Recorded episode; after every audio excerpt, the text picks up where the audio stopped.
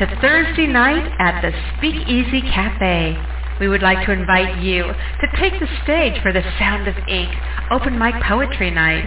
Now, let's get started. I want your ink in our ears. Hello, everybody, and welcome to the Speakeasy Cafe Open Mic Poetry Show. Yes, Virginia, there is a show on tonight. I need to make sure that I apologize to everybody for missing the show last week. It's the first time in fifteen years that's ever happened. For those of you that don't know, Christopher was taken from work by ambulance into the hospital, and I had to go down there. I did not have access to my phone to set up a uh, workshop or anything, or had any way of letting anybody know what was going on, because the uh, emergency room, they had pacemaker things, and they would not allow us to use our cell phones, and it was just crazy. And I came home to find out everybody panicking, thinking that I'd been abduct- abducted by aliens. So it's really nice to know that if something ever happens and I have a heart attack, that I'm not going to be laying in my apartment somewhere and not found for two weeks and having my cats eat me. So I want you guys to know how much I love the fact that you guys missed me. So it is our holiday week, our show before the holiday weekend. So I want to m- wish everyone a merry, happy, all the things. And uh, it's just going to be a fun show tonight. We have some things to go over before we get started. First of all, if you would like to call in and read tonight, the number is six four six, five nine five, three nine six five. That's six four six, five nine five, three nine six five if you'd like to call in and read. I was wondering about that myself. No cat food for Nyla. Myla? Who's Myla, Robbie? I don't know any Myla. Anyway, yeah, cat caught me again. I'm closing that window. Uh, it doesn't distract me. He loves it when he does that. I don't know what in the heck I just did to my studio. That's craziness here. Um, there we go. Okay, all right, so anyway, if you guys are interested in putting together a workshop, let me know. I'm not going to go into the whole rigmarole right now, but you can shoot me a message on MySpace, probably be the easiest. If I'm not on your contacts list, you can reach me on there under Nyla, N Y L A, New York, like New York, Los Angeles, Alisia, last name, A L I S I A. Let me know what you want to put together. These can be anywhere from three hour, or thirty minutes to three hours long. On anything you would like to put them together on, just let me know, and we'll get those set up. I really want to take a moment here and thank our sponsors. We're getting to the end of our twenty twenty-one broadcasting season, and so it's really important that we make sure that we sincerely recognize all of those people who stepped up to the plate and helped keep us on the on the air on this our fifteenth year, going into our fifteenth year, you guys. So anyway, all those people who uh, who helped contribute towards our sponsorship. Our, our broadcasting license. Those sponsors are, drum roll, hang on, drum roll. Robbie could do a better drum roll. Drum roll, Melvin Douglas Johnson, Todd Carter, Vicky Aqua, Sean and Maddie Gullickson, Audrey Michelle, George Wiley, Bart Solercheck, Brad and Darlene Kuhn, Uma Pochampalli, Christy Doherty, Douglas Curry, Eric Sheldman, Gary and Noreen Snyder, Gina Storm, Raymond Bentley, John Kays, Paula Sweet, Timothy Melton, Ronald P. Bremner, Kevin Kraft, Honey Parker, Karen DeWitt, Larry Teal, Robert Mickey, Jade Mist, Rose Rosen, Christopher Ryan, Trina Pierce, Dennis Must, and Barbara Cope Wilson. We also had contributions donated in the memory of Cherry Rose, Philip Kent Church, Ray Neighbors, Charles C B. Banks, Glenn Still, Rick Smith the Second, and King's Cadence. Thank you, everybody, for helping keep us, keep us on the air with our twenty twenty-one season. We are going to be going into our twenty twenty-two season here in a month, so we will be doing our sponsorship for our twenty twenty-two broadcasting season. If you're interested in contributing towards the broadcasting license, you can shoot me a message, and I'll let you know what we're doing, or you can watch for the post on our page. All right, now it is time for our workshop, and I am only going to give you a partial workshop this week for those of you that have holidays that you celebrate this time of year. I want to make sure that I'm not overloading you with homework.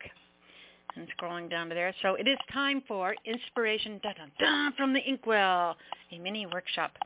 We are going to start with your poetry prompts. Now keep in mind, these prompts will be used in all of your writing tasks that we do each week. We're kind of changing things up a little bit because I think that tying things in together will help you accomplish them faster than if I give you three separate tasks.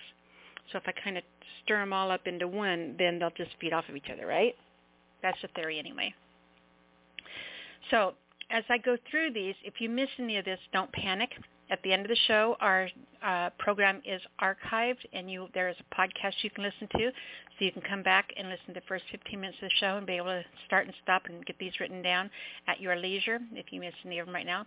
Same thing with any of them, you know, the, any of the shows. If you sitting there one night and you don't know what to write about, you need some ideas, go to the first fifteen minutes of any of our programs and listen to our Inspiration from the Inkwell segment, and you'll find something in there to get you off and running.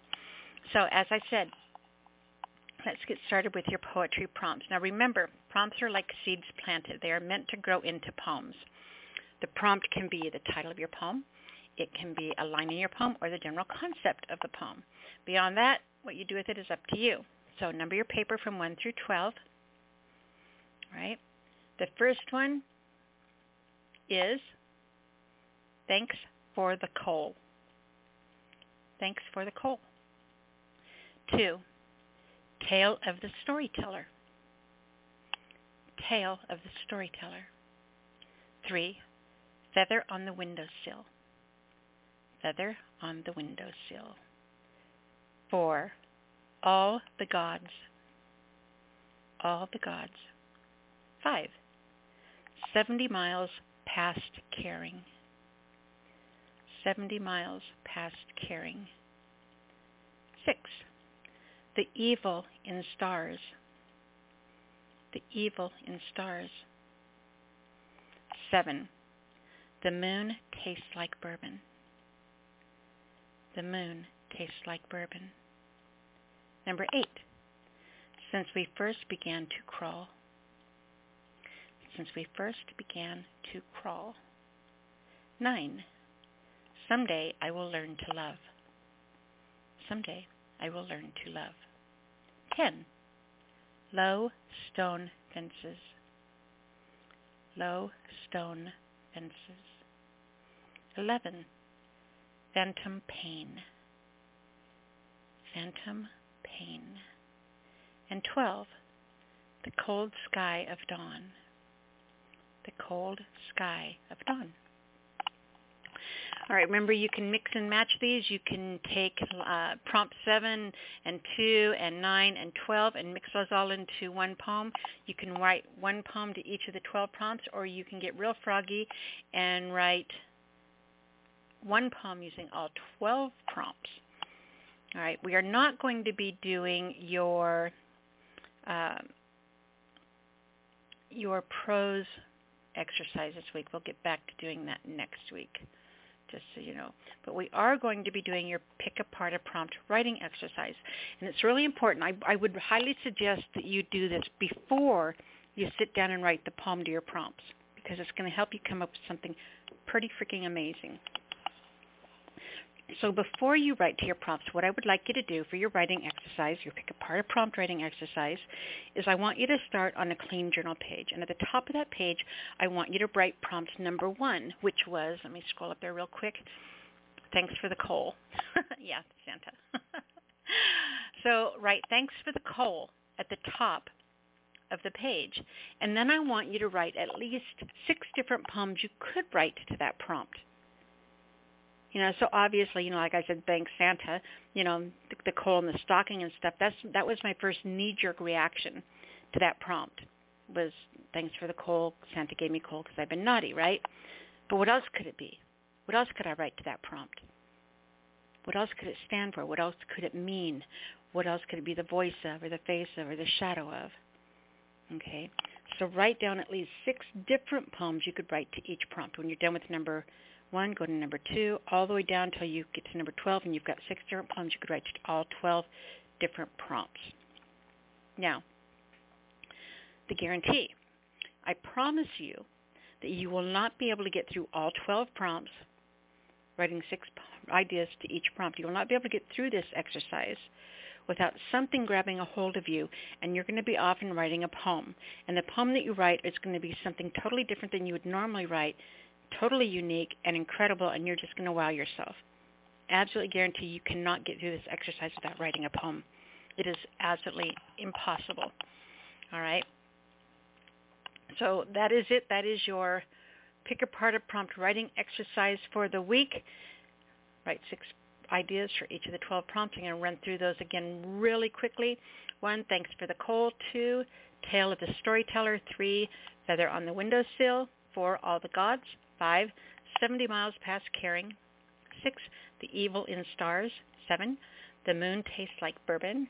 Eight, since we first began to crawl. Nine, someday I will learn to love. Ten, low stone fences. Eleven, phantom pain. And twelve, the cold sky of dawn. And there you have it. I know you're going to have fun with those. Now remember, we've been focusing on reading, reading, reading. If you're not reading more than you're writing, what are you doing? You're doing it backwards. Correct. I'm so proud of you guys for remembering that. Remember, you need to have input in order to have output. You are what you, you eat, and that applies to your brain as well. Then the ongoing activities we've been focusing on is, first, I want you to strive to learn one new poetry form every single month. And I were, if I were to sit all of you down, we've been doing this one for a year. And if I were to sit each and every one of you down right now, I'm sitting face-to-face with you, and I'm talking to you, yes, you, you, listening to me right now. If I were to sit down with you face-to-face and ask you how many of you learned this year, how many of you learned? Now, I love you guys dearly, but I am betting that ninety percent of you could count them on one hand. And I'm betting that some of you could count them in one hand with all your fingers down. Okay, this is really important. They're little word puzzles. They're, they're amazing little things you can do to challenge your brain, to get it to to step out of its comfort zone. And that's really important to do as a writer. It's really important to challenge yourself. That's what keeps that brain muscle strong. That's what keeps your muse powerful. All right, so it's fun. Do those. It's important. It's, not, it's nice at least to have a working knowledge. Someone's You're going to be sitting there someday and someone's going to go, oh, yes, oh, I wrote this amazing villanelle the other day, and oh, my gosh, it got such rave reviews, Gerald. What did you think of it? Do you like villanelles? And you're going to go, oh, my God, what the hell am I talking about? I don't know about now. Excuse me, I'm going to go get you a sponge. Okay, that's going to happen someday. It's really important that you have a working, working knowledge of your craft, okay? So do. Sit down and learn one new poetry form every single month. The next thing, write a haiku every day. It's writer's discipline. Writer's, exi- writer's block does not exist. It's like an urban legend. It's like the boogeyman. It can't get you if you don't believe in it. What happens is we get caught up in quicksand, mental quicksand. That is absolutely not the same thing as writer's block. You can pick up a pencil and write a grocery list, and that is writing. Therefore, you do not have writer's block. You can write. The challenge is that we put such a girdle on our brains that we think we have to stand and write this phenomenal poem every single day or all the time, or we have to keep up with so-and-so on Facebook. Oh, my God, how do they write twenty poems in one day and post them, and I'm not getting as many likes, and people are going to forget about me, and oh, my God. Don't, stop. Stop. Slow down. Okay? Let yourself breathe. Don't put that much pressure on yourself. Instead, go out in your day and find something worth seventeen syllables. That should be your writer's discipline. That is the pressure you should put on yourself. seventeen syllables every day. In doing this, you are going to create the habit of picking up the pen and writing something creative every day. seventeen syllables is a lot less pressure than trying to write an entire poem. But what's going to happen after you start doing that is going to become habit, and your brain is going to take those seventeen syllables and turn them into eighteen lines, and then seven verses, and then so on, and then so on. that's going to help you create that writer's discipline that is going to feed that creative side of you. And the more you feed it, the more hungry it gets, the more it needs to be fed, the more it needs to be, it's just going to grow and grow and grow. It's like one of those snowballs rolling down the hill, you know, the little eyeballs sticking out of it, right? So every day, go out in your day and find something worth seventeen syllables. Carry a little notebook with you. And I don't care if when you write it down, don't think, don't overthink it when you're doing it. If it's only fifteen syllables, that's fine. You can add a couple more later. You can take a couple away when you sit down and polish it. The, the idea is just to get those little poetic hiccups down on paper so you have them every day. Spend that much time listening to the creative side of your brain. Let it breathe. Let it grow. Let it know it's important to you. Okay? All right. That's what we have for you this week for your inspiration from the workshop, or inspiration from the Inkwell workshop portion of the show. If you happen to miss any of this, don't worry. You can go back to the archives after the show is over, and you can jot those down then. Now, the next thing I am going to do is we are going to play an audio track. Now, I ha- actually had two of them picked out for you tonight that I was going to start the show with, but I can't until after we take our first caller.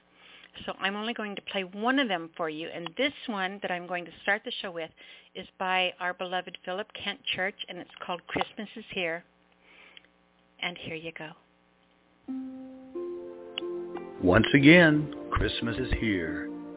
Such a very special time of the year, with chilly and brilliant starry silent nights, neighborhoods all aglow with Christmas lights, hearths being warmed by the Yule log, candy and cookies with custard and nog, little faces with big eyes filled with wonder, believing in love and the spirit they're under.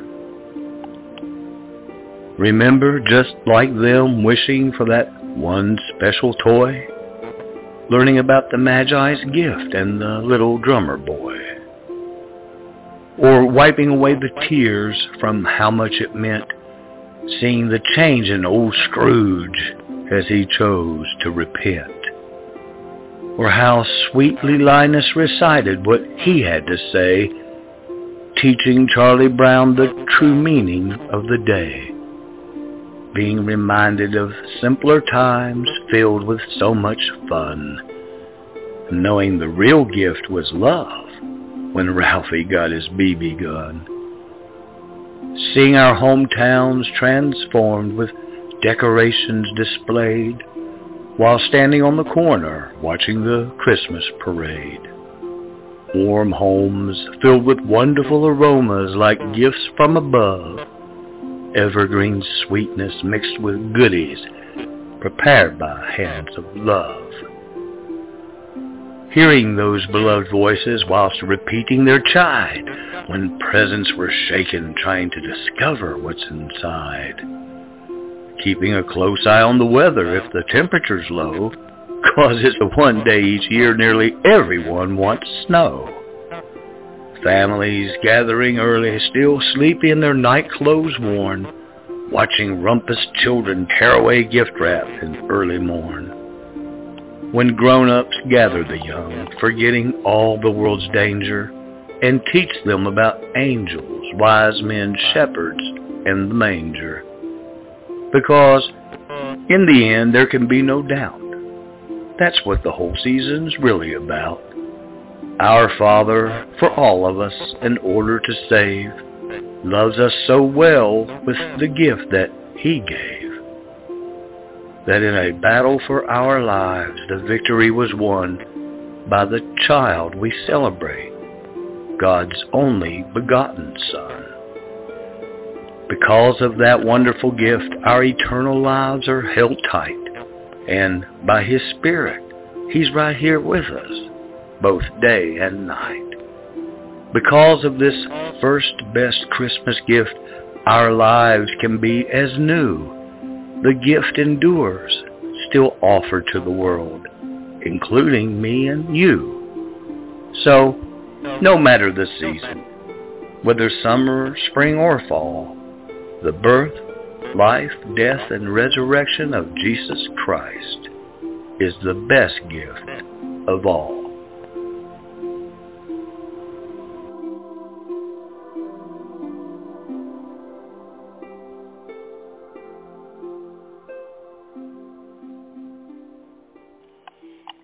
That was Philip Kent Church with Christmas Is Here. Oh, I love that man so much, and I miss him so terribly. And I'm very happy that we have him here with us still, sharing his beautiful stories and words. I was very proud to be able to play that for the beginning of our seasonal show. All right, guys, what comes next? We are going to get to our open mic portion of the show. If you would like to call in, the number is six four six, five nine five, three nine six five. That's six four six, five nine five, three nine six five. I want to share something with you really quick, just because I stumbled a lot.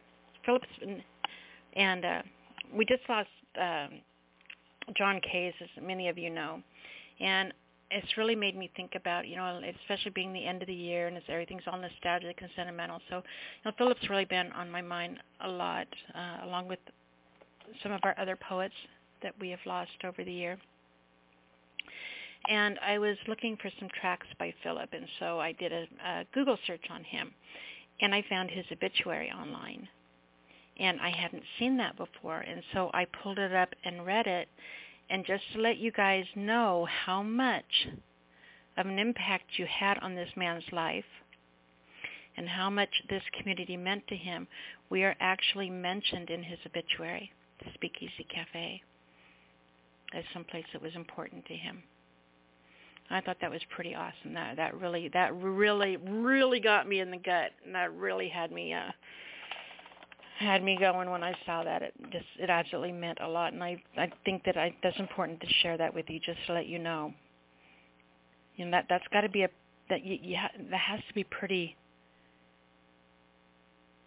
I don't know, just to mean so much to somebody that that, you know, he didn't even write it himself. It was written by his family members. And to know that we meant that much to him, that they mentioned us in his obituary as something that he wanted remembered in his life because it was important to him. That's pretty freaking awesome. I am so humbled and so honored and just love him so much. Um, and whoever wrote his obituary, for putting that in there, it just, it really, really meant a lot. So I thought I'd share with you. That's a pretty amazing gift that I found tonight that I wanted to share with you guys, because I, I do. I think it is an incredible gift. It tells you a lot about yourselves. So pretty cool, huh? All right. Anyway, so number to call in, six four six, five nine five, three nine six five if you'd like to call in and read tonight. We do take callers in the order that you call in, such as area code seven three one is our first caller tonight.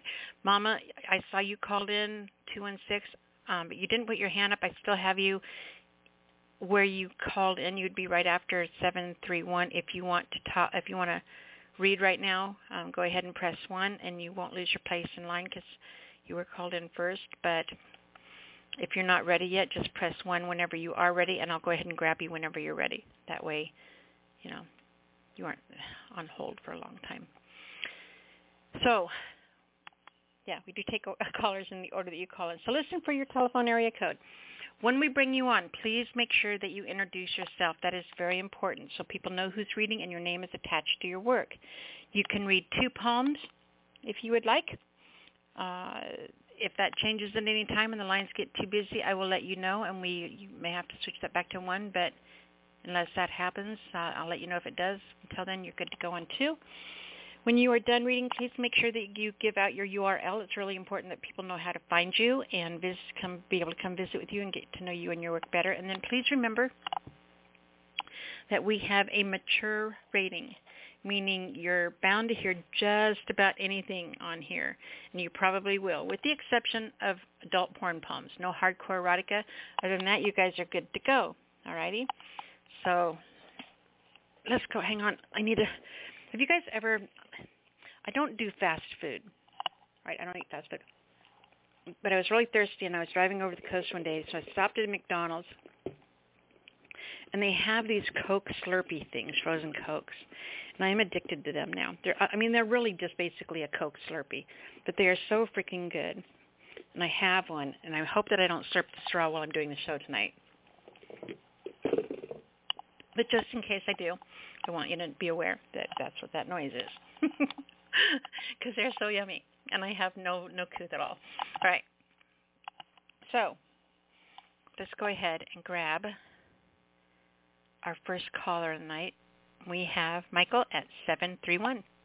Michael, are you with me? Hi, Nyla. Hi. You, How uh, you doing, sweetheart? Doing great. Uh, when you, uh, at the beginning of the show, you told people the fastest way to get to you, find you, was to send you an email on MySpace. You might want to resurrect that. You can go to Facebook. Oh. Well, you know I'm getting old. So on Facebook, guys, Facebook. Okay. Give me your Facebook address.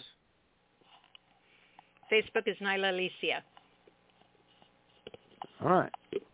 Uh, I got a, I got a confession to make. Uh, last week when you didn't show, I wasn't worried about you. I wasn't remotely concerned. I just assumed that, you know, you had a date. I had a date? No, I didn't have a date. That's, that's what just came to mind. Like, hey, Nyla's got a date tonight. Good for her. Uh, we'll get by. I will tell so you this right now, in all sincerity. There's not a man on this earth that could come up and say, let's go out Thursday night, and I would tell him yes and not be here for the show. If, if, it, really? If I'm important to him, he'll wait till Friday. Yep. Oh, yes. You You'd guys say are no more to important Seb? Than any silly boy. You'd say no to Seb? Well, Seb could come sit right beside me and help me host the show, but I would be here. Yeah, that's right. Anyway, I dug up some I dug up some Christmas poems on my computer. It's kind of odd. It's, both of them have the day that I read them on your show, and it just seems like just the other day, but boy, it's not just the other day. Uh, one was in twenty eighteen, one was in twenty fifteen. Is so, one uh, of them the Christmas semi-centennial celebration? It actually is. How do you remember that? Because, check this out. Hang on a minute. Christmas right. Semi-Centennial Celebration by Michael Todd. Christmas bells sounding heretofore, church bells ringing in the distance, bell on the hotel desk, room for more, Salvation Army Santa rings, persistence. The sound of wound snow globe chimes serves as a makeshift music box voice, tambourines acceptable in these times, carolers singing requests, your choice. A kettle hangs in front of the mill, near a trail where the river bends. Resonance alters as it begins to fill. Charity offers, efforts to make amends. The air is heavy, substantial goodwill. Moments causation seemingly never ends. Incentive overwhelms the winter chill in this season of heartfelt dividends. Hand in hand we stroll up the hill to celebrate with family and friend, as time itself is brought to a still, all who in part have proffer to extend. Cascading along the cedar-green rows, wind's impeding challenge but a whit. Carolers singing, striding in a pose, trace of snowfall, an added benefit. Soon all revelers will vanish inside, even bells quiet, time is growing late. From here, a Merry Christmas implied among our modest township in nineteen sixty-eight.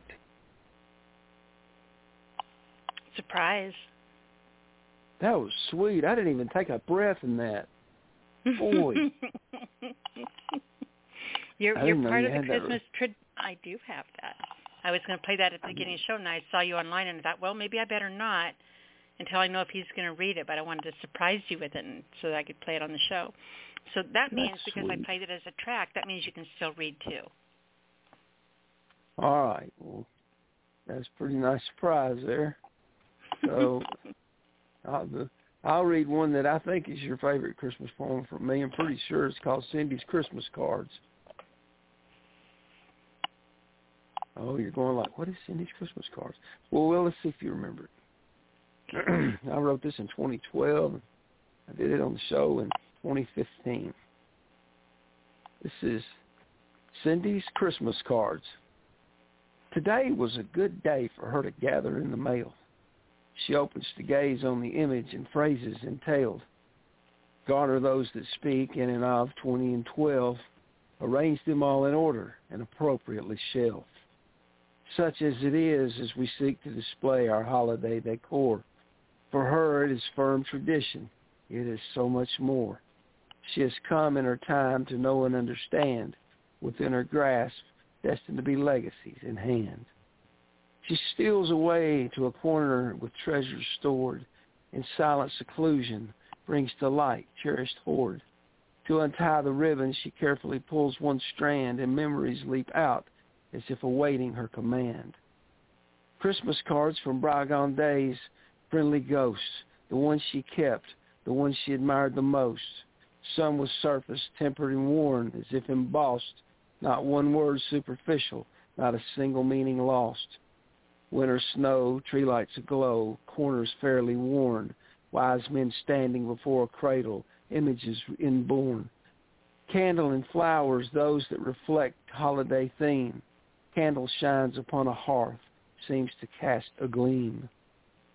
Snow globe balanced in the palm of a child's hand. Outdoor lights hanging in rows, strand by strand. An entire village pops up, church steeples showing, or you can make a wish with this bright star glowing. Some speak in prose while others state in rhyme. Several are as artifacts, professing date and time. Each have a common steadfast place in her heart, in kind playing a role in her tale, an integral part. 'Tis Christmas magic that allows ancestry to appear in their youth, times past and gone, now seen near, enough she could reach, touch, and see them as they were when she was but a child. Memories manifest and stir. They seem to speak in solemn, thinly veiled voices between laughter and tears, affording varied choices. Each one is granted visits. She pauses to reflect, returns them back to their home, each without neglect. She gained a measure of each, all the images allowed. Sugar canes can be counted on when walking on a cloud. Scattered glitter lingers, and in case you didn't know, reindeer flying beneath the moon never cast a shadow. End point. You know that I probably have Christmas cards in a bundle just like that from when I was a kid. I keep them all, all of them. That's sweet. I've got a bunch. I've got a bunch. I, I, I kind of, when I cleaned up my, my room, straightened things up about five years ago, I had way more than I realized, and I put them all in a, I put them all in a nice plastic container with a lid, but there were too many for the lid to fit, so it just sits on top of the shelf in a safe place. And that, isn't that funny, the way the, those hold so much value and are priceless? I mean, how can something hold so much value and be priceless at the same time? Good point. Like that poem. Well, okay. Do you want one more? I do. All right. All right. Uh, yeah. Unthread this one right here. Let's see. Okay, here we go. This is Poets Roundtable, number two hundred.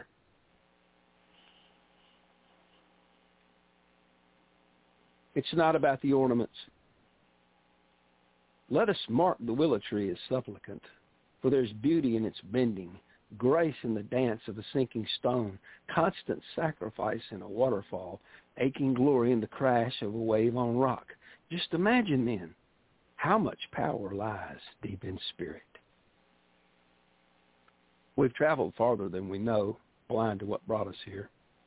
Still, everything grows from something else, origins in premiere.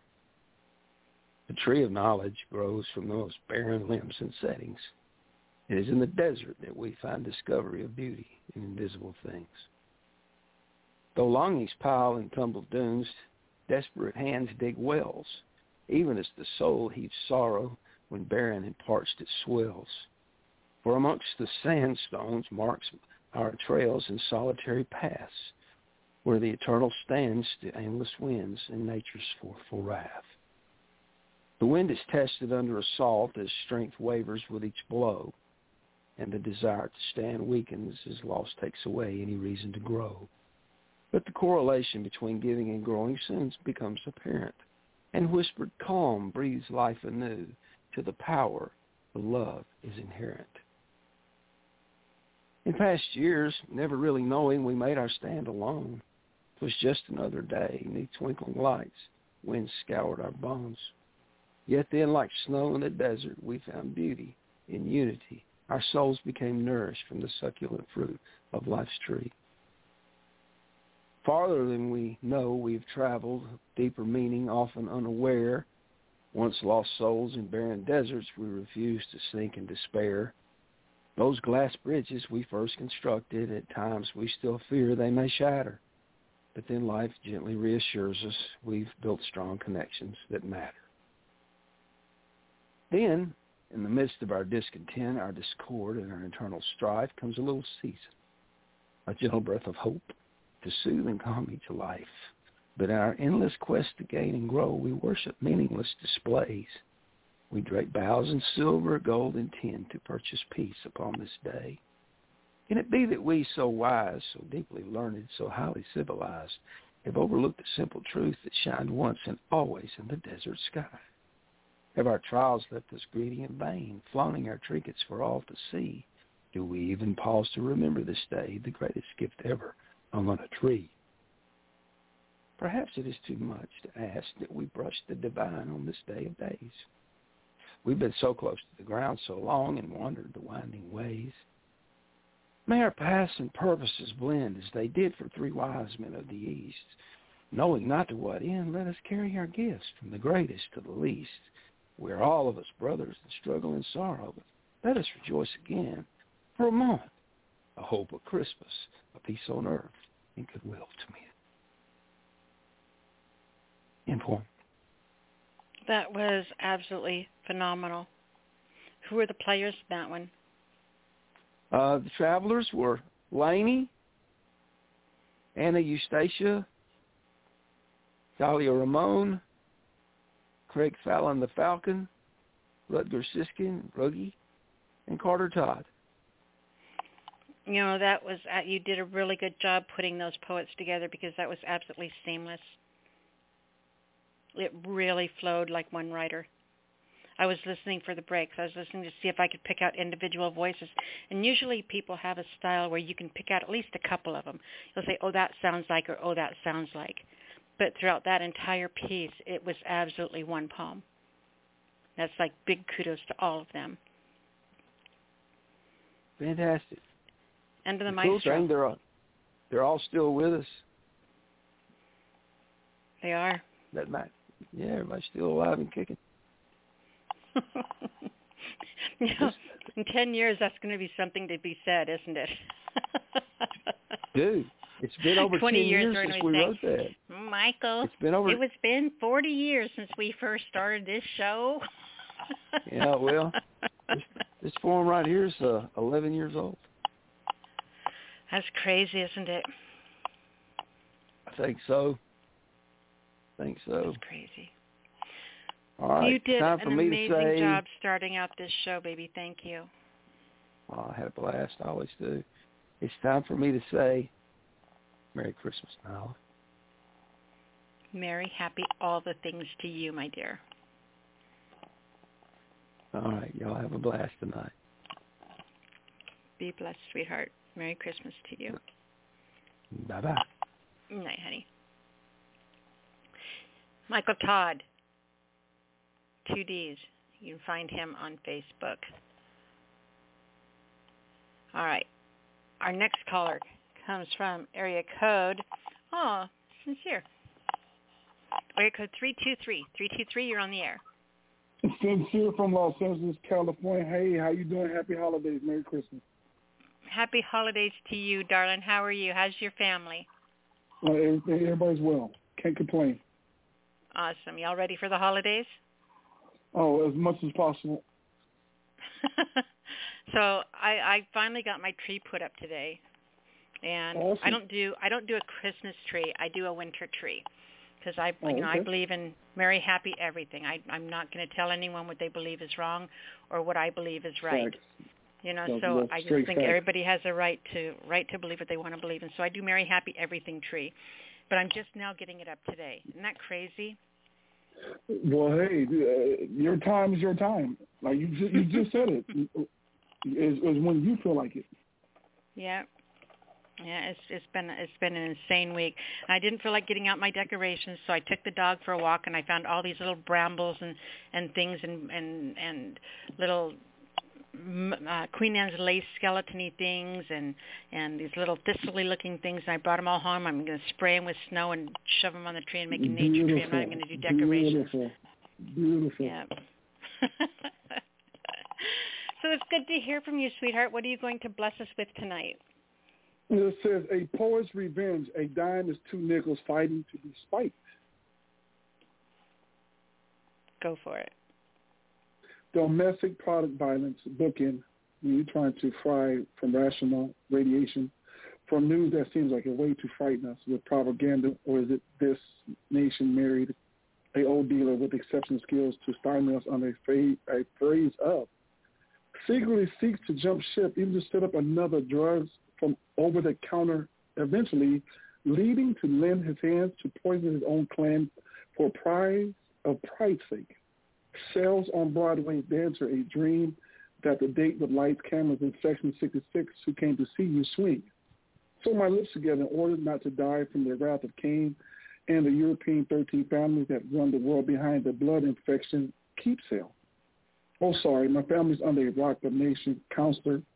Chose to channel market breath of Hooter beast meats and ink with no bands to think without a third and third-hand singularity lotion up someone's ass to plug with a leftover winery praying party six six six. Antibiotics and anticlimactic approach when keeping half the world poor and the new birth still babies over internet connect summer dummies judge me at Martha Stewart's boneyard.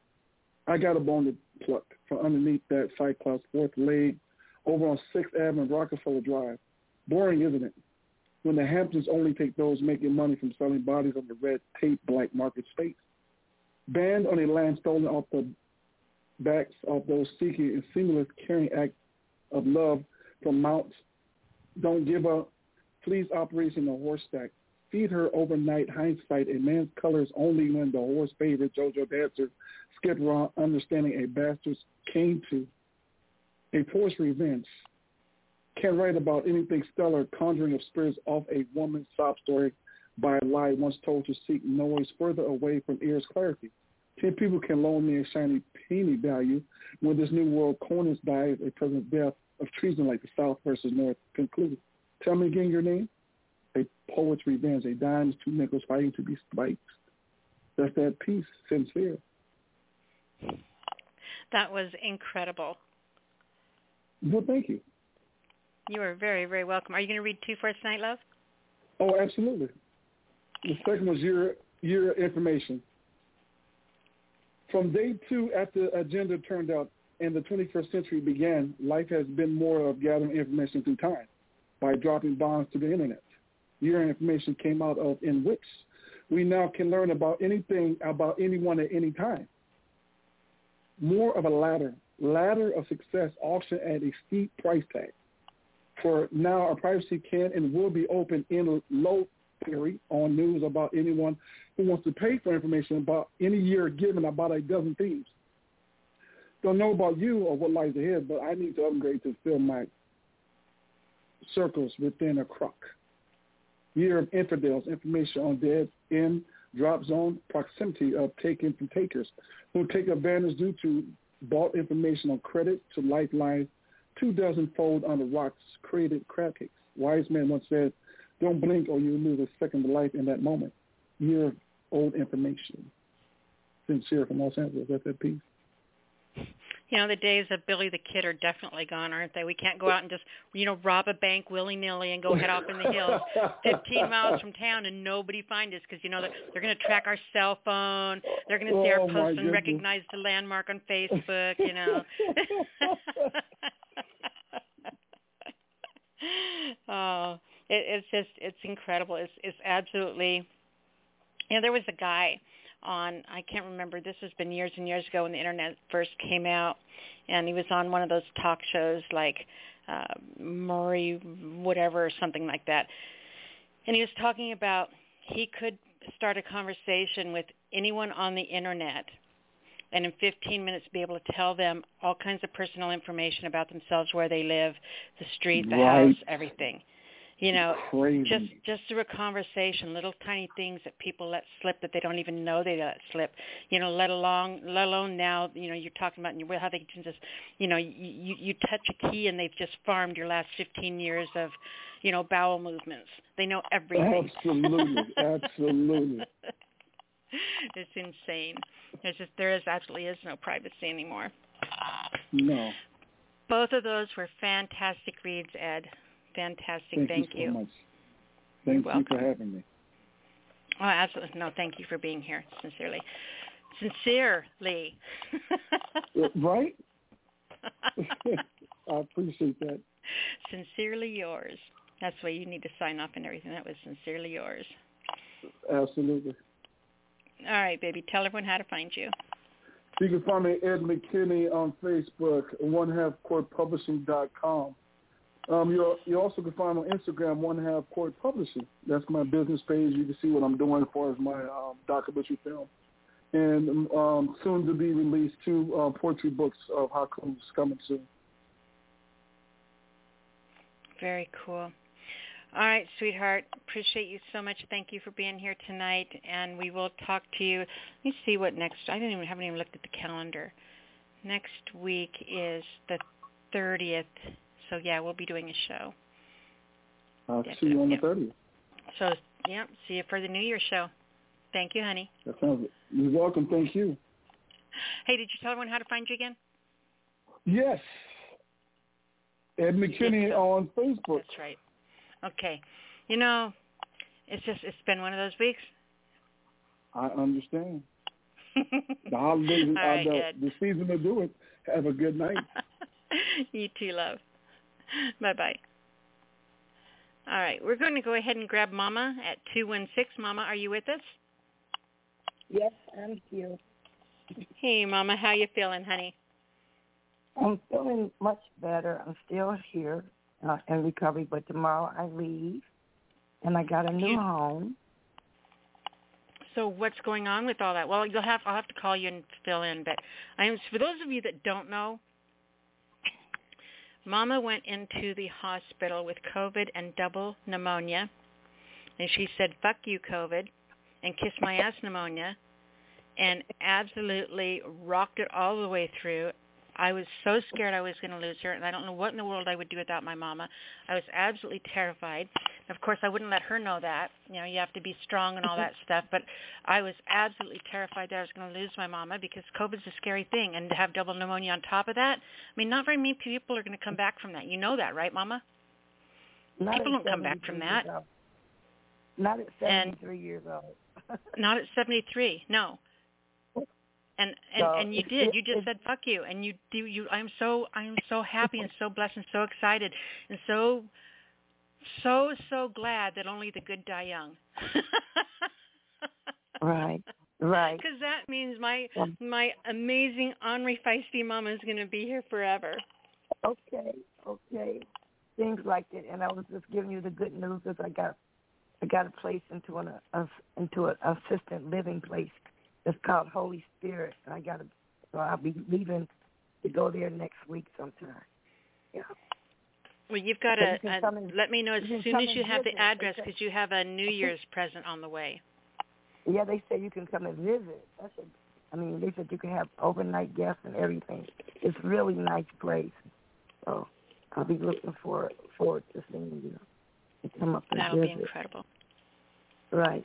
So the piece I chose is because so many people are not here for our Thanksgiving and Christmas like we used to have in the old days. I read this for you a long time ago, and my voice is still kind of bad. So just look over that and just think about the good times. And the name of this particular prose poem is called The Good China. And um, I want to shout out Leslie and Maggie, um, they're listening, so I'm going to shout them out now. And the name of this piece again is called The Good China. It was the last time we had our family dinner together at Auntie's house. I remember her always taking it out. It was Thanksgiving, and the five of them are now missing. None of us knew that we'd ever eat the, on the good china again. After Auntie's announcement that she was too old to be our designated host, we said our blessings and decided it was up to Mary, my mom, to continue this tradition. But now Mom is gone, and she's not here to continue the tradition. But that day, I remember we gathered up the good china, and after we washed it carefully and dried it, we tucked it into, into those little Ziploc cases that they lived in. But somehow we all knew that these delicate plates would never again be the dish that was that we that was that we served our food on with love, with the home cooked meals. We chatted, and I, the good china was then packed away with all the matching gravy bowls and napkin ring holders, and it was retired, never to be used again. Our next meal together was somber. Though we had brought a dish to the gathering, we all brought a dish to the gathering, the good china did not protest because it was safe at Auntie's house. The elegance of the meal was diminished, served on mismatched plates, some even cracked with faded flowers. No one really paid attention. It was a very ritualistic and robotic meal. It was as if we had all, we all had other stops to make, and we were just passing through, quite uncertain. The faster we ate, the less we had to think about the five who were missing. We could make small talk and give pretend kisses and move on. But Mary, my mother, was never Betty Crocker. But Aunt Rose was Martha Stewart plus. So we now were in, in, in cohesive as, as a group and had lost our family glue. Conversations with our meal, well, it was minimal. Mom was the only one left of her clan, and she was not feeling it. Though we never sent for the good china again, we also never even knew where our family dinners were to be held. It was time for me to give the good china away to my daughter, my sister, or my niece. I tried, but no one wanted the good china. They never wanted the Persian rugs or any other artifacts. No one spoke up for the knickknacks or for the Hummel figures. No one cared to. No one found beauty in the bone china, the crystal, or the blown glass. So I just held on to them. Sometimes I'd open the china cabinet and we just sit, laugh, or cry, and think of the days when we were loved and considered special. We both still have. We both still have beauty, the good china, and I, but there's no one left to behold it. Mm. So I write a poem in remembrance of my loved ones who honored us with the best they had, who presented us with things they held dear, and who served us on silver platters and the good china. That's it. Dedicated to Aunt Rose, Aunt Dolores, Aunt Edith. You know, that, that brought up so, so much emotion. I think a lot of us, you know, depending on what age we are, a lot of us still remember going to holiday dinners at Grandma's house. I mean, I remember that when I was little. You know, we would go to Grandma's house, and she'd have that big silver Christmas tree, you know, that, that aluminum silver Christmas tree from the sixties in her, and the table in the corner with the blue, always had the blue bulbs on it. And as soon as we'd get there, she'd say, lint, lint, and she'd give us a baggie, and all of us kids would have to crawl around on the carpet and pick up lint, you know, because she couldn't stand having lint on her carpet.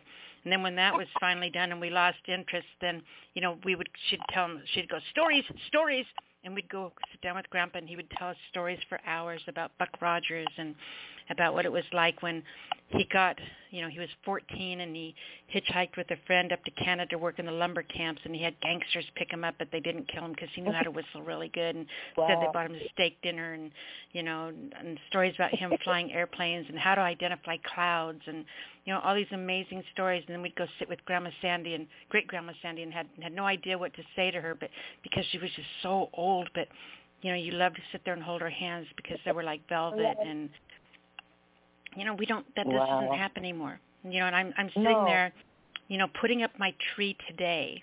I put up my, seriously, put up my tree today and took my dog for a walk and picked bramble out of the, out of the forest that I'm going to stuff in the tree for decorations this year and make it like a little nature tree, because I just don't, I'm not in the mood to pull out the decorations this year. And, you know, I've, I've really been thinking about that a lot, about how how we've lost that tradition. You know, my kids aren't going to be coming over. They all want Christmas at home, and we're going to be doing a New Year's celebration instead, you know, instead of a Christmassy thing. And I said, where did it go?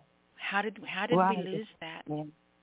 You know, and those things yeah. that you talk about, you know, the little Hummel figures. I've got a, I have a green glass fruit jar that's got a whole bunch of bubbles in the glass, and it's got one of those zinc lids, and it's full of S and H green stamps.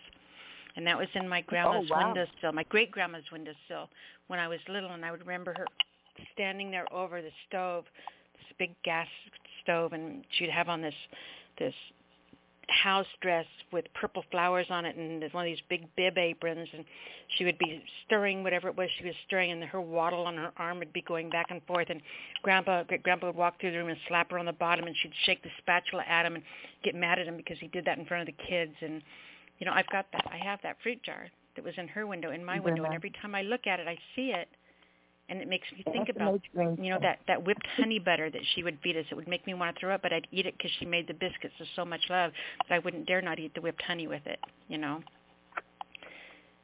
Well, I just I wonder, are our, our kids going to have those kind of memories? Oh, they'll have some. I don't think they'll be like, like those that we had, so. That's why I wrote the poem, so they could at least look, go into their imagination and imagine what it was like. Um, okay, you know, that, so that good China this. might not be important, but I hope that it's still around, because it's going to end up being important to somebody someday. Yeah. Somebody's going to want it. I think I gave it to my niece, finally. But um, I have one more. Are we reading two, or should yep. we?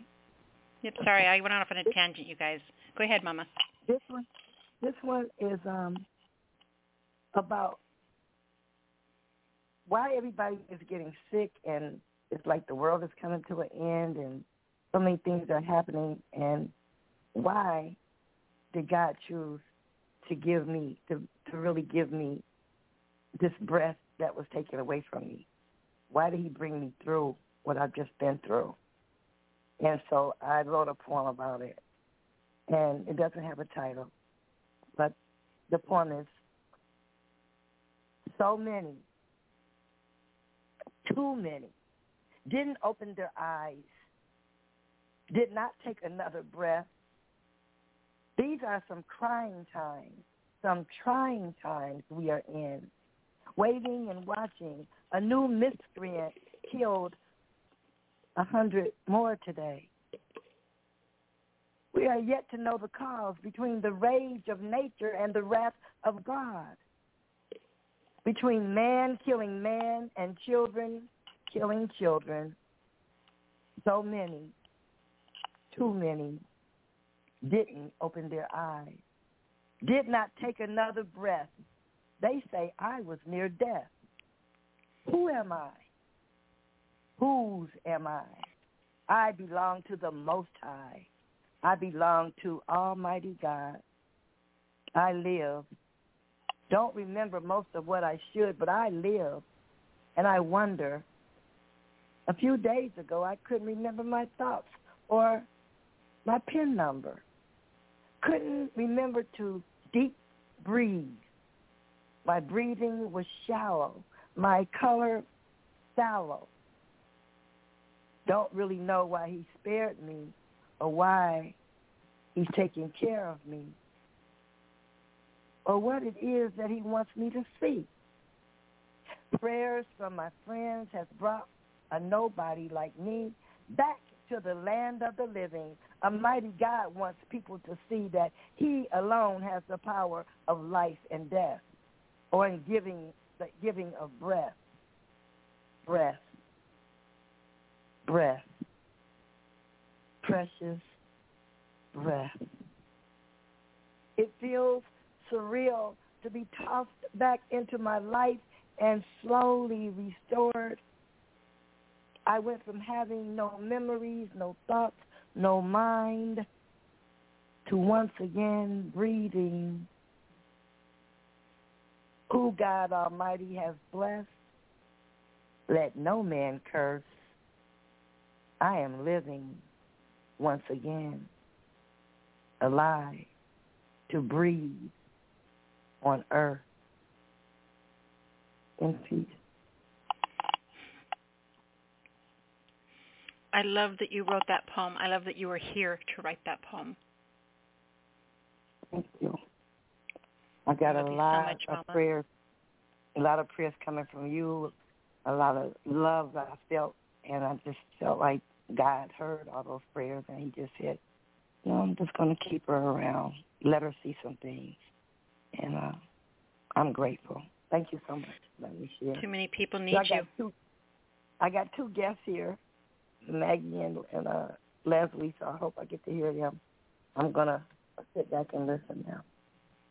Okay, Mama. I love you so much, honey. Thank you. I know you do. Your love has carried me a long way.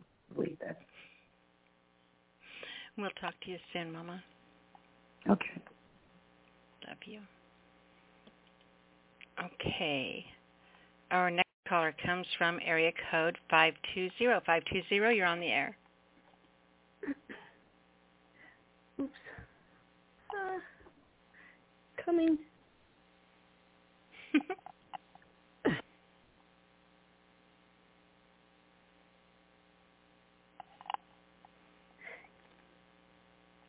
Are you with us, hon?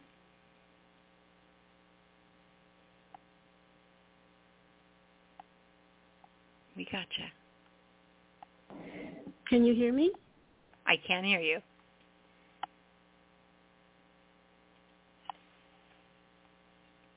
Can Can you hear me?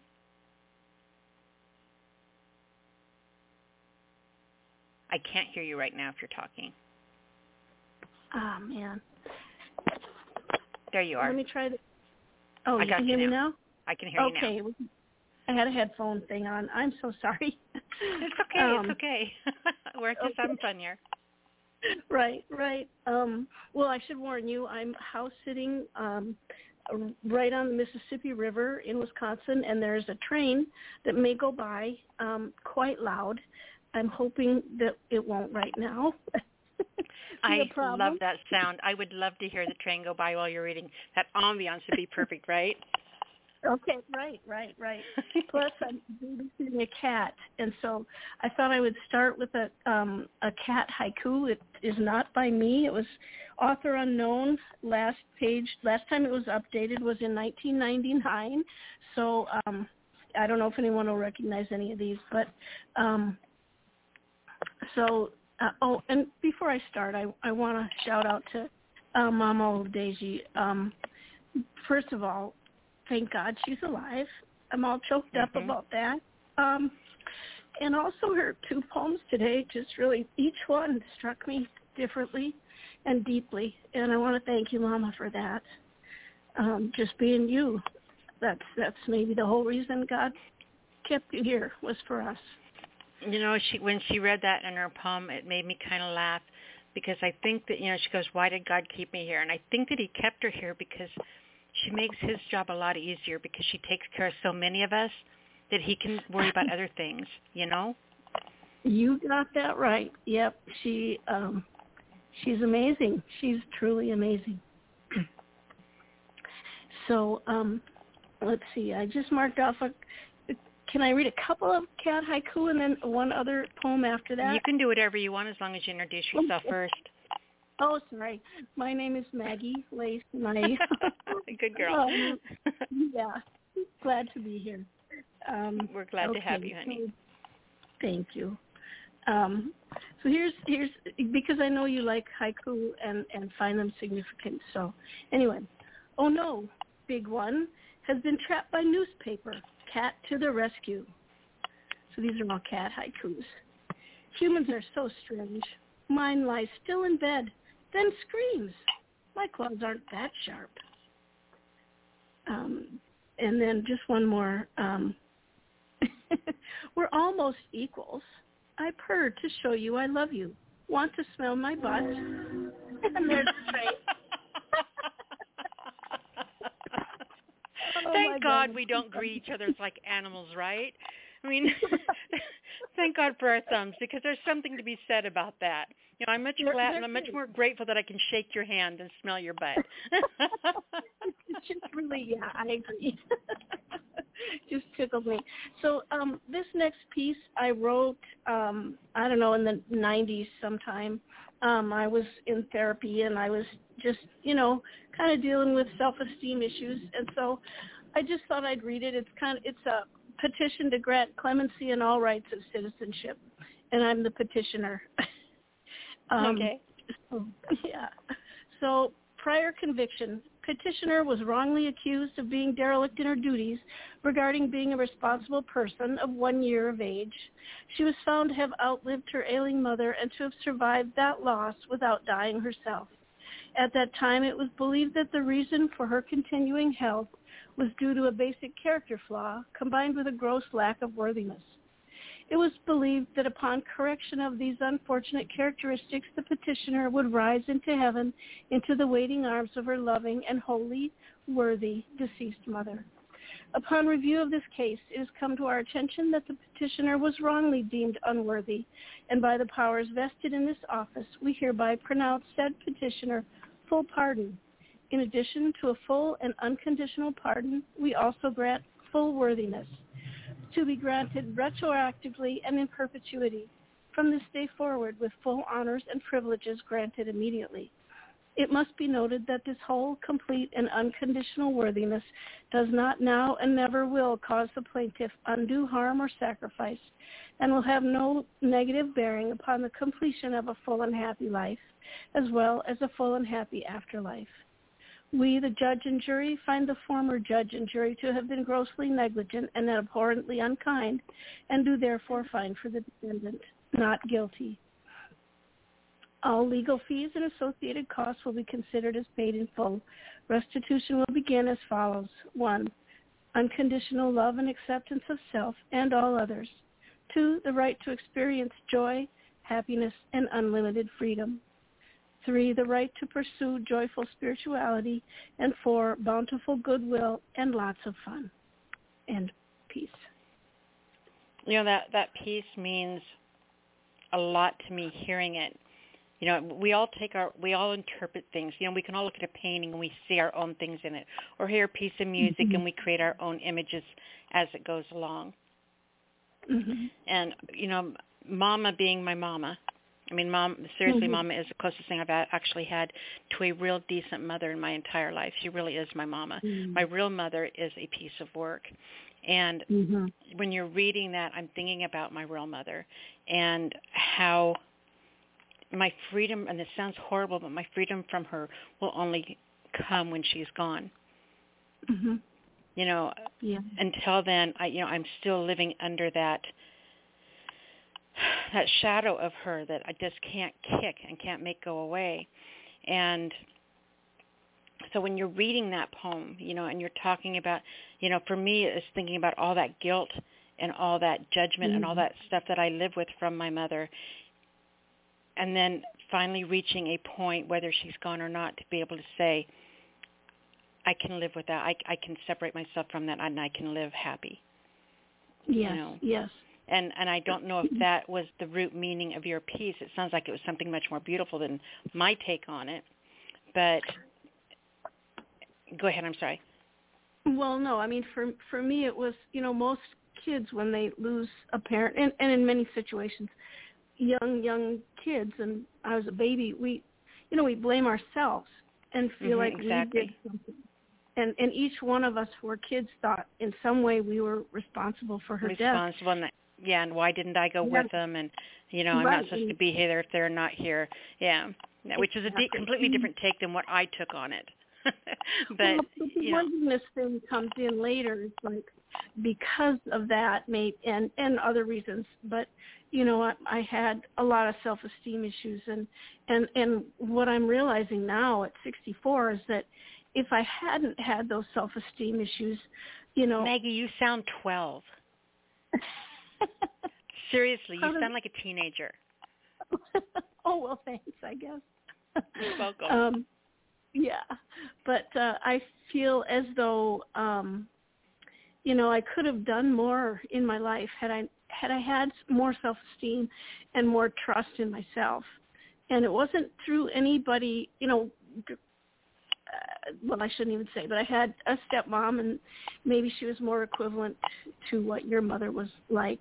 And so, you know, anyway, there's just, there's just for, for so many reasons, I think all of us have self-esteem issues. And so, you know, I, I just tried to, to, to make it official that, you know, okay, I am granted self-esteem and worthiness, and, you know, it's mine for the taking at any time.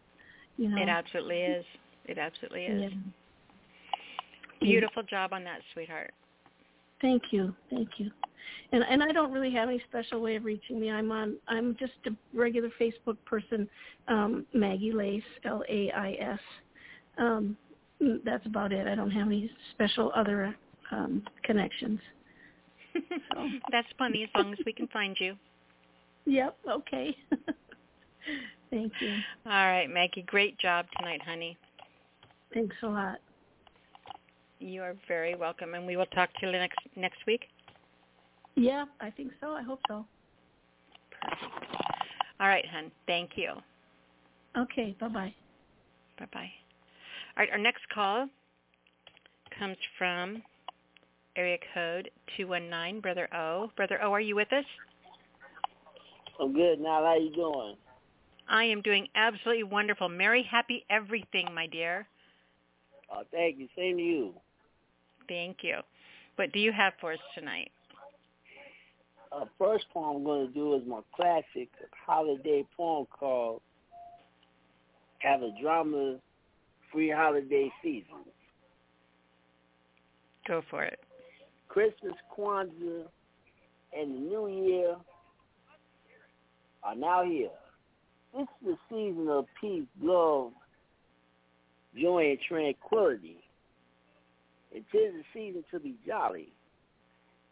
And also, this is a time for families to come together and celebrate the holidays. In the majority of families, everybody is tight and close-knit. They love and appreciate one another. They get along very well. Get into the spirit of the holidays and join that peaceful atmosphere that they bring. On the flip side of things, there's some families that just can't come together, get along with each other without some type of drama going on. You got different lifestyles and personalities clashing with each other under one roof, and the tension is building in the air. There's also, there's always a drama kings and queens in our families who spoil the ruin the holidays for everybody because these folks don't know how to act. And I say I have no sense of class or home training, bringing that foolishness to my holiday party. Lord Wiley, have mercy on me. God Wiley over here, dropping over here on the now, so I'll call it first to bring some food, drinks, and gifts to my party. I wish they would just leave and go somewhere else. God, out of all the people that you could have chosen to be a part of my family, why are these folks related to me? Always causing trouble and stirred up mess in every family gathering, talking loud and making fools of themselves, bringing up petty issues that occurred years ago because they won't, they don't have the maturity to let this stuff go. Complaining, crying, having pity parties, and blaming everybody else for their problems and circumstances and poor choices. Yet they expect everybody to feel sorry for and have sympathy for them. Why are you over here ruining my holiday party? These same folks eat up all the food and drink of everything at your expense and he even got the nerve to take us to place some food home. Just plain greed is the source of all holiday misery. Ain't got nothing better to do except smoke, get drunk, and get high. Over here at the, at, over here at my house acting like clowns and, you know, the dumb material stuff like religion, politics, and whether or not they're going to get the COVID nineteen vaccine. Now you want to start a fight, fight in my house. Trading punts and tucks in my living room. Now I got to play the referee and keep this fight mescaline to a stabbing and shooting. You got grown men and women acting like juveniles because of jealousy, ignorance, and stupidity. You know what? These folks ain't got to go home, but y'all need to get up out of my house with that mess. Y'all getting on my last stuff. I don't need to be dealing with all this drama in the holidays. I'm officially cutting each and every last one of them loose, and they are no longer welcome over here. They can go and celebrate the holidays by themselves in their home. My dear brothers and sisters, if you are sick and tired of dealing with drama causing folks in your families during these holidays, here's some advice from Brother O's Miracle Professor of Poetry. I know that you love your family and your friends dearly, but you have to deal with reality. You have to love something from a distance and deal with them with a long-handled wooden spoon or cut them loose before you say or do something that you regret later on down the road, before you end up in a hospital or in jail. They are not worth your time nor the stress. You have the right to enjoy the holidays without any drama and celebrate with people who know how to conduct themselves as adults. Let peace, love, and law and order rule and abide in your house, and don't let those fools Oh, set foot at your door. To state your health and sanity, when they come up to your up to your front porch and knock on your door, tell them politely, Don't come don't come back here unless you come correct. And kindly shut the door in their face, and may the Lord watch over them while you're absent from their presence. Brother O Live a Miracle Professor of Poetry wishes all of you a very Merry Christmas, a happy Kwanzaa, a happy Hanukkah, and a blessed, healthy, and prosperous two thousand twenty-two. And may all of you have a drama-free holiday season. May peace, love, joy, happiness, and prosperity follow wherever you go. And may God bless you and your families always. And upon. I absolutely love that. I hope that for everyone as well. It just makes me laugh. I think about anyone even daring to think about causing drama at my childhood Christmases, our family dinners. Grandma would have boxed them. Oh, my gosh. Would never have happened. You minded. And she, she taught us to mind our P's and Q's while we were there. That's That was awesome. Great read, honey. Are you going to read two tonight? Yeah, this, this one I just, just finished a few days ago. It's called Dealing with Grief and Sadness During the Holidays is a Harsh Reality for All of Us. My dear brothers and sisters, listen live in the Speakeasy Cafe.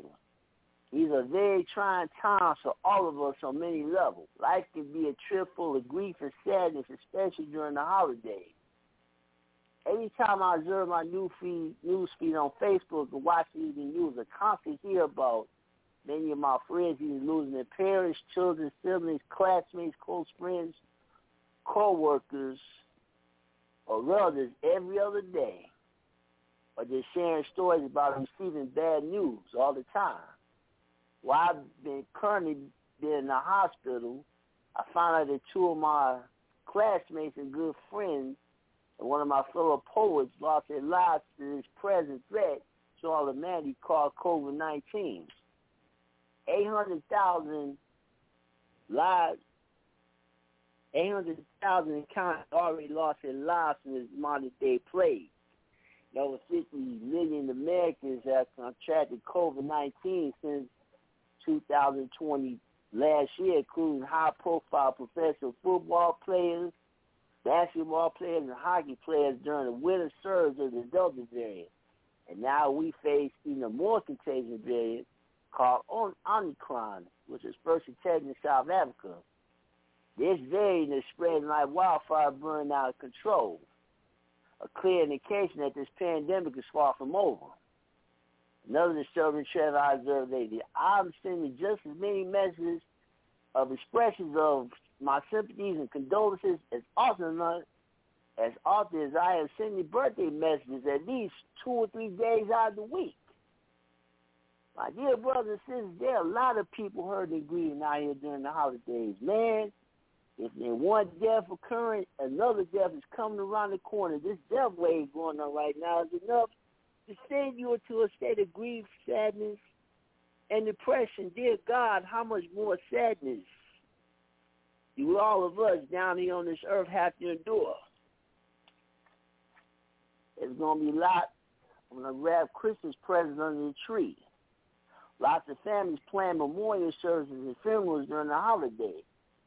Lots of empty chairs and spaces at the dinner table. Lots of people breaking down crying when the thoughts of their deceased loved ones appear in their mind.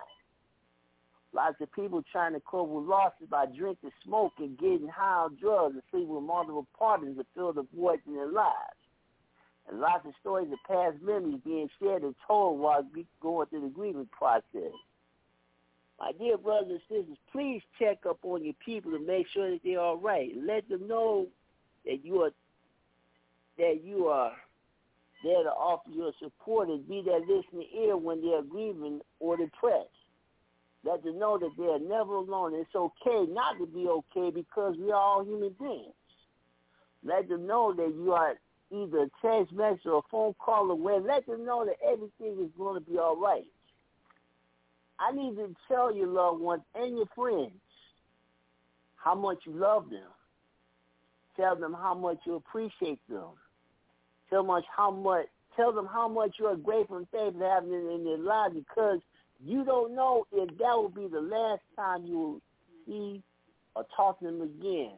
Because tomorrow ain't promising none of us. End poem. That's absolutely true, isn't it?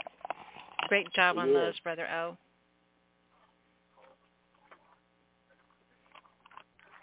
Absolutely great job on those. All right, sweetheart, tell everyone how they can find you.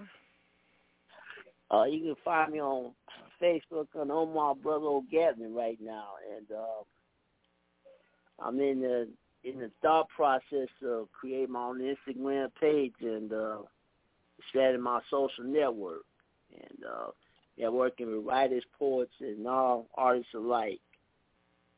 And uh, thank you for your support every week. Well, we appreciate you. Appreciate you being part of our family. Thank you, sweetheart. Well, Nyla, I'll be back, you have back, a... for the new, new, back for the New Year's, New Year's show. Yep, yep, on the thirtieth. Yeah, I'll be back for that show. Thank you. Perfect. You're welcome, sweetheart. We'll see you then. Have a great holiday. Okay. All right. Our next caller comes from area code eight six zero. eight six zero. Oh, I know who this is. Yeah, eight six zero, you're on the air. Hi, Trisha. How are you? Happy um, Merry Christmas. Merry Christmas Happy, to um, you too, sweetheart. Solstice week, Yule, everything, like you said. Merry, happy, all the things. Yeah. So how are you doing? It's been a bit since we've heard from you. I know. I wasn't feeling well for a while, unfortunately, but I'm feeling better now, so it was kind of a long haul. You sound but, um, great. Oh, thank you. Yep, and then, you know, my guilty pleasure with my mom watching Grey's Anatomy. There's not going to be another season, and um, yeah, Aww. it's really no, it's it's going downhill. And actually, Ellen Pompeo has wanted to end it for a few years, so she must be like bound to a contract or something. Hmm. You know, it's funny. My son and I did this. We had our thing, and it was Star Trek Voyager. And every single week, we were in front of that T V for our Star Trek Voyager. And come hell or high water, it didn't matter who was there or what was going on. We were going to watch that together. That was our thing. You know, it, it, yep. it was just cool. It's neat. It's it's fun to have that, isn't it? Yeah, I don't even have a T V here. I just have Netflix. It was like mm-hmm. astronomical. I wasn't watching it enough.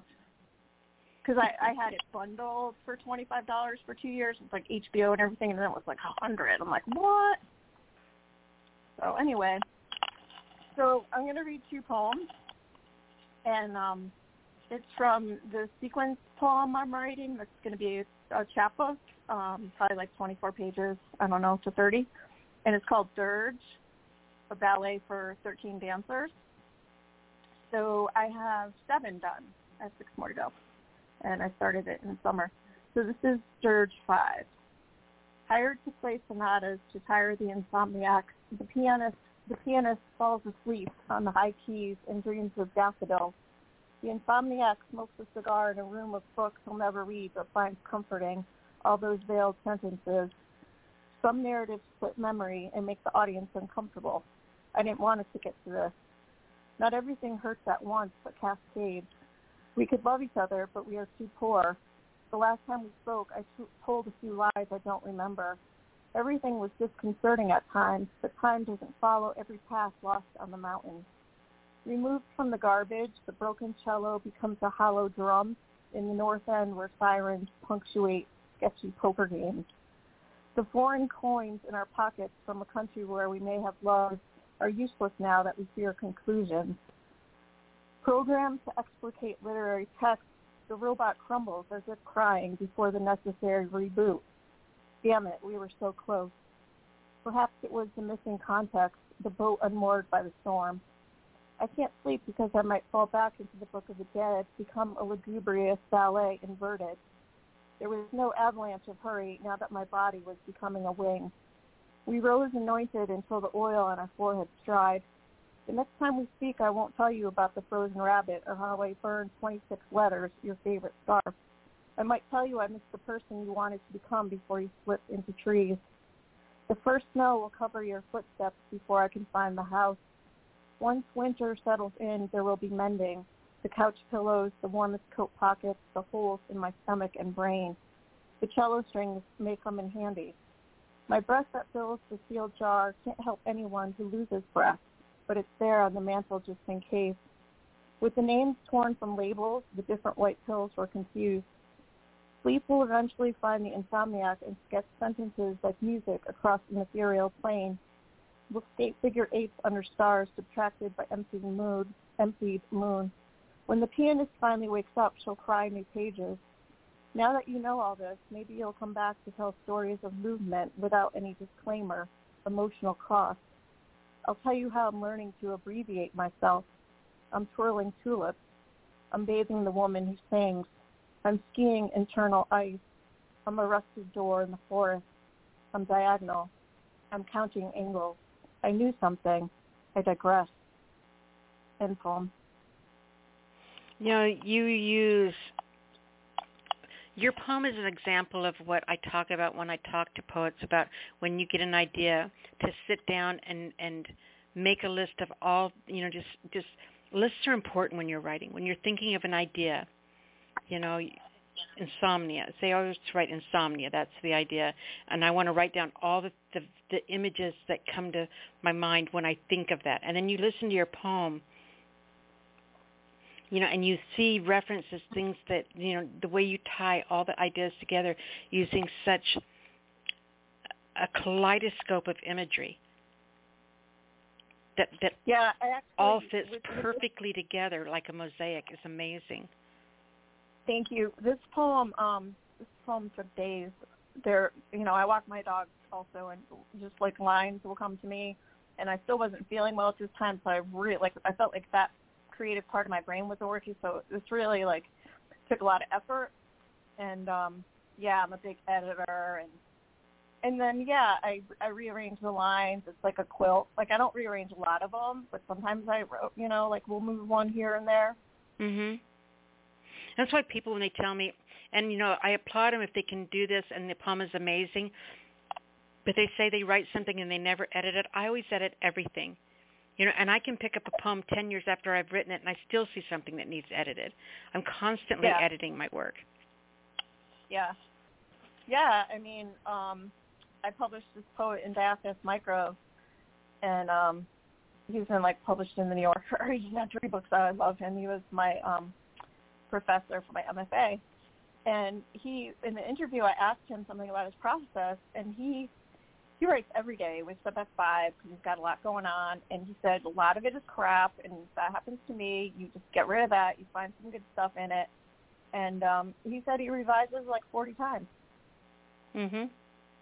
And a lot yeah, of people and, and that's such think. a good advice, because I think that a lot of people who don't have a background, who haven't, you know, who are what I call naive poets, who haven't been to school for it, who just have some natural, amazing talent, right? Right.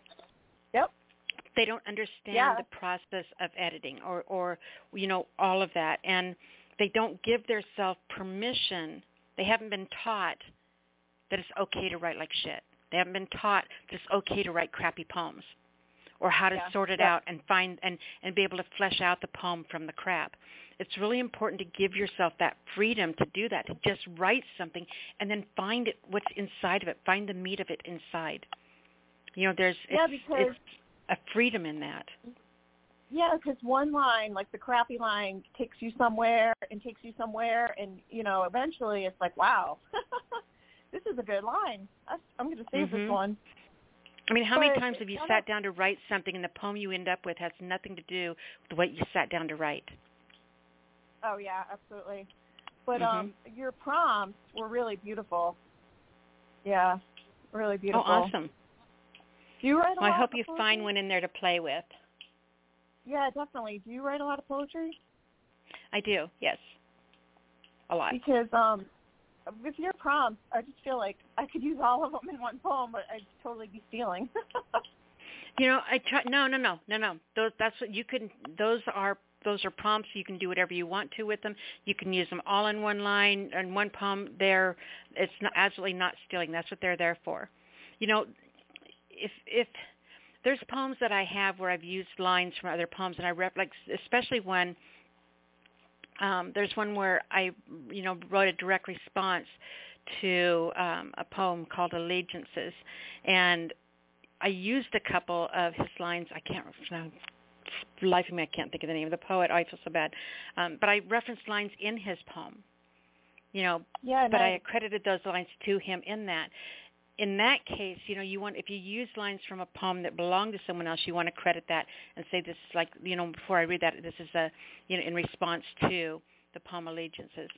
Um, yeah, I would. Um, I would but like these are prompts; them. They're free. Take them, play with them, do whatever no, you want, know. rearrange them, rewrite them, yeah. use them, have them. Yeah, they're just so beautiful, and um, yeah, definitely, they just have like kind of a. tone that goes together, and yeah, I would write a really long poem, so there'd be a lot of other and do little italics. But um, you can take the prompts and write a poem, rearranging the twelve prompts word for word, and it's still your poem. Yeah, I would just italicize it and say it was Nyla's uh, prompts. Um, what was I going to say? Oh, I just wanted to go back to um, the way you responded to a poet. Two things that reminds me of Mike Todd. He always riffs on people, and it's like a beautiful poem he gets out of it. Mm-hmm. And I think when that poem came out, I think it's that one, when I put it on my website, he said, um, he wrote a comment, I wrote back, and he said, "You inspire me." And that just was like, made me feel so good. And then he told me about you for a long time. He talked about you a lot. And I think yeah, that you, I mean, word. he really does admire you so much. Yeah, he read my work. He's become a really good friend since um, twenty sixteen, since I adopted my dog, because he's friends with the poet mama, foster mama. So mm-hmm. we became friends, like, right away. Great, great people. And then the other thing to go back to, you were saying about, like, being educated in it, in poetry. I think that if people read a lot, you don't necessarily have to be educated. I mean, like, one workshop might be good. You know, you meet people, you get ideas. But, um, yeah, it's, yeah. And so, some people I always think so it's important to know the rules so you know when what how to break them. You yeah. know, there, you, yeah. it's important to know the rules of poetry, because then you can understand how to break them and how to make them work for you or how to twist them. You know, I think that yeah, right. it's really important whether we are self-taught. I mean, there's no reason someone can't be self-taught. Taught. With everything that's on the Internet right now, you know, you can find everything mm-hmm. that you can learn in a college. in any kind of a course right. on the internet. You know, we should always strive to learn more about our craft, to push ourselves, and that's what I really try to do with those prompts, is to make people push themselves as writers. And I, I noticed one time that I have a real common theme in a lot of my writing. I used to. And I was reading a poem one time, and I had, like, the same word used four different times. And I thought, you know, that's really crappy. And so I strive, unless there's a, an actual intent or reason for it, never to use the same word twice in a poem. There's all kinds yeah. of amazing words out there. My favorite book in the world that I carry with me all the time, and if I'm stuck in a line somewhere or I'm in a waiting room that I read, it's a little tiny leather-bound antique thesaurus that I take everywhere nice. With me. And I have so much fun just poking through it, you know, randomly looking up things and learning words. And you know, it's fun. Yeah, it's fun. I think that we should do that. Yeah, I read a small dictionary because I pocket dictionary because I felt like my I wanted to improve my vocabulary because I went to grad school, because my parents spoke Polish first. You know, my dad had excellent vocabulary. My my mom was more like also the earth. So I mean, we had books, but we didn't like go necessarily to like artistic things.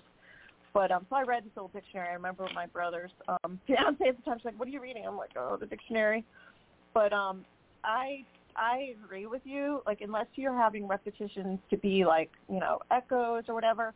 But with my manuscript, I don't want to use the same word. So I'm I first go on my Word document. I click right. I go to synonyms, and I go to dictionary dot com, and I do thesaurus, and I'll, I'll look up a word. rhymezone dot com is a really good source too. What is it? Rhymezone. Okay. Let me, let me, oh, let me see. Let me oh, make sure. R, R H I Z O M A. Rhymezone. Yeah, like okay. a, yeah, R H Y M E Z O N E. I use that one a lot. And if we go to that one, it's got um, and write that down, you guys, because it's a really good tool. Well, how um, do you spell it? It breaks down everything. R H Y M E. Rhyme. Zone. Oh, I thought you were talking about like the rhymezone, like the rhymezone geographic thing. rhymezone dot com, and it, I mean, it gives you, it breaks all kinds of, it gives you phrases and definitions and antonyms and and references and lyrics and poems and similar sounding words and related words and homonyms and words, you know, similar okay. spelled. I mean, breaks it down into, you know, it it breaks it down into so many different ways. I mean, you can just take a word and pick it apart, and whatever you need to do and find, you can do it on that site. It's pretty cool. I wonder if um, Mikey goes there. The coin operated, whatever he was, I can't remember. Um, yeah. All right, so the next one is Dirge Six, and it's shorter, and it's called For Two Dancers. And this one I struggled with, and I took out a lot, and I finally posted on Facebook, and the first comment I got was nightmarish. By this guy, no. So I was like, oh my god. So I looked up nightmares, and I was like, that is not what I was going for. So I pulled it off, and it took me like two nights, like eight hours and seven hours. I joke, I kid you not. And it's like really different. It got really pared down, like a sculpture. So this is Dirge Six, and it's for two dancers. We played metaphysical hopscotch on Hemlock Street. I couldn't get past five without ending in sinkholes. My lucky green paperweight disappeared overnight with one velvet shoe. The dog slept on seven because he was bored. My body outgrew itself like an onion, a floating target of bluebirds and cardinal flying home. You played the guitar to appease dissonance. One chord became a mystic. I slept in a billowy cocoon because my deceased father told me, the spine of a book that mutated into a snow butterfly. When the pages evaporated, I became air. If I flail philosophically, the outer sky might pick up the slack, impelling star. A few beheld time illusory, illusory, illusory, I'm so overtired, illusory. A few beheld time illusory in golden hammocks. I made up my mind, but it turned back itself mythologically. No emotional atlas existed on my coffee table. All lines cast east, east, wouldn't proffer a magical fish, one obsidian eye staring at the emboldened sun. I was jealous of another's travel through mountains with marble goats. You were worried about me, and I laughed in the wrong direction, traveling backwards on a winding train, inventing trees. And poem. absolutely incredible. You know, I'm really glad that uh, that Michael brought you to the show and brought you to us. You've been really a gift, and I absolutely, oh. absolutely enjoy your poetry. I can't even tell you enough. Oh, thank you so much. Yeah, I have dinner with my mother too a lot, and so I'm like, no, Thursday I got to do the poetry thing, so I called her earlier because I talk to her every night if I don't see her. But um, oh, and yeah, so Krisha Joe Peck dot com is my website, and I'm doing a reading. I'm one of three featured readers um, on January fourth, and it is right here. Um, event. It is called SpoFest, S P O, capital F E S T, Poetry and Prose. It's going to be a Zoom. There are like, I don't know, forty-eight people going already. Um, and, uh, yeah, it's at seven p.m. Yep. And they, it's, they're so good, like um, the format and the rules and the guidelines, because they're going to ask two questions. And they told me what the questions are, and I have two minutes to answer, and they set the timer. Wow. I'm so no glad pressure, right? That, uh, I, well, I'm, you know, I'm so glad that they're telling me the question, and I can put my timer and my egg timer on here, because if they gave me these two questions just on the show, I would be like, I don't know, collecting my thoughts for two minutes. So anyway, I think, yeah. Yep, and I'm on Facebook. So cool. I love you, Nyla. Just like everybody else, appreciate what you do. Love you too, sweetheart. And like I said, you know, you've just been a gift since the day you were brought to us, and I appreciate you, and I hope you have a great holiday. Oh, oh thank you. Merry Christmas. I'll I'll be here more because, you know, the show ended. I'll be, I'll, Merry I'll Christmas be to you, honey. Okay, okay perfect. Thank you. Fantastic job. Okay, our next caller comes from area code six oh three. six oh three, you're on the air. Yes, this is Miss Fab. I'm calling on behalf of Mama Oladeji. Um, oh, hello, sweetheart. Welcome. It's been a while. um, so I have a little... I thought I would do something cool, and I would do an old school poem, and then something kind of new. So, um, this first poem is called Lumberjack. I've heard a lot of poets tonight bringing up trees, Christmas trees, nature. So this is one of my favorite poems I ever wrote. It was one of those three in the morning prompts that I woke up, and the first word that hit my head was lumberjack, and I came up with this poem. Um, so I'm going to share it with you guys. Awesome. Mm-hmm. I have learned to hate you, chainsaw in hand, ready to teach me a lesson. My roots are not vital, rotten to the core, begging you to cut me down inch by inch. You are a murderer, thirsting for my demise, leaving me alone, no one to turn for help. You left me naked, carnage covering the ground. Blame it on the fall for leaving me with winter. Everything is in hibernation except me. Boughs bending, begging the wind to knock me over. But no such wish. I am left in my solitude, fearing destruction.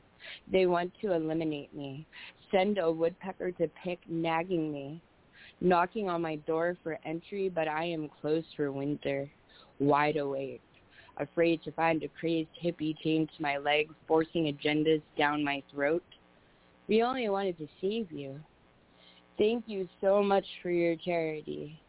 Yet never is someone concerned with old weathered trees wasting away. We only wanted to provide you with enough oxygen that you could breathe on your own. But in the end, we get cut down. You pleased only in death. Yet in all the death, I see the light, beautiful, blinding me. And in this solitude, I am the tree that stands alone, good enough for myself. With enough fear for the chainsaw waiting to come finish me, I am that crazed hippie standing on my own behalf. And I have come too far to be cut down by someone's standard that I am not good enough. because today I decided I was good enough for myself. So if you knock me down, I'll get right back. I'm phased by your addiction to my annihilation world. I'm on to you, and I'm not going anywhere. I have fought too hard for my place in this world, so take your chainsaw elsewhere. The end poem. I love the power and the strength in that piece. That was awesome. So when I wrote that, I was struggling a lot with my mental health, and as a lot of the poets know, I uh, struggle with bipolar and social anxiety. Um, death has been a common theme throughout my whole life, and uh, mm-hmm. I have always found a lot of grace um, in places where people don't find grace. So I always used to tease people and tell people, little girls plan weddings, I was planning funerals. So mm-hmm. I was like the Wednesday Addams kid, and so um, I could relate to death a lot more than I could relate to a fancy funeral. And so I remember this one time I actually had made a suicide pact, and I was thirty-one. March, I will be forty. And, you know, you start realizing when you hit that next decade that you have survived things that some people could never. And so mm-hmm. it feels really good to come back and recite that after overcoming that um, part. So the next piece is kind of like, I guess, where the chapter left off, and this is more like an excerpt. So a lot of people don't know this part because I've been kind of quiet, um, but three weeks ago, my best friend and husband died of an overdose, and um, right after the funeral, I ended up getting the worst case of influenza I have ever had in my life. And Mama Oladiji actually like encouraged me to come in tonight because she goes, enough with excuses, I need to hear you recite poetry. And I said, you are right. And so I think a lot of times we who identify as poets, when we are faced with mortality, death, life, flu, whatever it could be, we have to get back to that poetry. And we're able to see the beauty of the whole cycle of life, whether it's sadness, grief, happiness, new relationships. I met the love of my life before I hit forty. I'm a very lucky woman, and I'm blessed beyond my years. And so this is more like an excerpt than a poem, but I was kind of thinking about all these cycles and chapters of life when I wrote this. So, the duality of life has always filled me with so much wonder. I'm not a joy-phobic person, but I like living in reality. I also damn near hate wearing rolls, even though I have a whole collection of hats. I was punk rock once and saw the Warped Tour birth from nothing. True story. Some days you wake up and see the stacks of hats and say, F those hats. There are too many. How can I sort them? How can I love the blue hat more than the green one? As far as my mind goes, I'm a hoarder. I have hallways of filing cabinets filled to the rim of memory. This ramble was supposed to take some of this unwanted spotlight off myself. Some of this unwanted new hat, grieving widow. It does not feel right wearing it just yet. I love duality, that I can exist as the woman who was mad at addiction so badly she got sober and wanted a divorce and a promotion, and the Leslie that knows this chapter would not be a clean slate, a new start that some son will never have because I also share that hat, the friend of Bill hat, or whatever you want to call it. I was an addict, but not in the ways that make sense, and I now know it feels to break bread at both tables. And as this influenza reminded me, there is a time to pause and reflect, to lift up my head with gratitude, and let the rain already heal the wounds I do not speak about. And that's the end of that one. Wow. That was even more powerful than the first one. Mm-hmm. That was phenomenal. Thank you. So you can find me all over the place. No, you can find me mostly on Facebook. I'm also kind of well known in the mental health field. Um, I'm a peer advocate, peer support worker. Um, mm-hmm. recently promoted program manager, so I'm stepping into some leadership. And what part of the um, country you live in? And my roommate's actually a state representative, so I will soon be working on my retirement plan to get involved politically with things like um, things that I've always been passionate about, so like the housing crisis, um, mental health reform, and stuff like that. So I'm looking at that next chapter, and, you know. What part, what part of the limit. country are you in, hon? What part of the country are you in? I'm in New Hampshire. Well, that's way too far away. But I also have this, like, great passion to just rent out a really cheap van and travel the whole country now.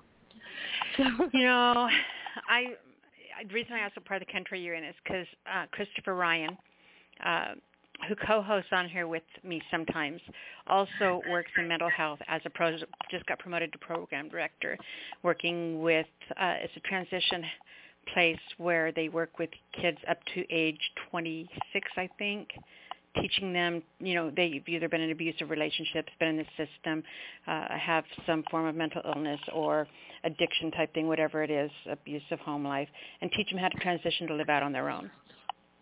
And they're looking they're looking for people, so it's like, oh, well, maybe they can convert her to come over there. But that, then you say that then it's like, you know, forget that because, you know, you and I will meet up in some national park somewhere in our vans and we'll just hang out and have fun and write somewhere because that's so my dream. If anything ever happens to Christopher, I am so in a van and gone. That's the truth. Uh, wouldn't that be amazing? Wouldn't that be an amazing life? It really would be. I, I would be I would be a boondocker in a heartbeat. I have always had wanderlust. I swear I've, it's going to get me in trouble someday, but... in a good way. So the best times of my life are when I've been lost. Yep. Awesome. Well, I'm really glad that you were here tonight. It's it's been too long. Yes, I think it was due time to come out of hiding. So I agree. Kind of cute 'cause my roommate also does live streaming, and she's like, "You're on the radio right now. You're waiting to recite poetry." It's so, like, it's kind of funny because I, a lot of my friends have been in, like, grief watch just past couple of weeks, and they're like, oh, she's, she's okay. She's reciting poetry right now. So, it's great. But um, it just felt so good, and I'm so glad I got to hear so many amazing poets and yourself, so... Oh, I appreciate it, and I'm so glad you're here tonight. And please come back as often as you can.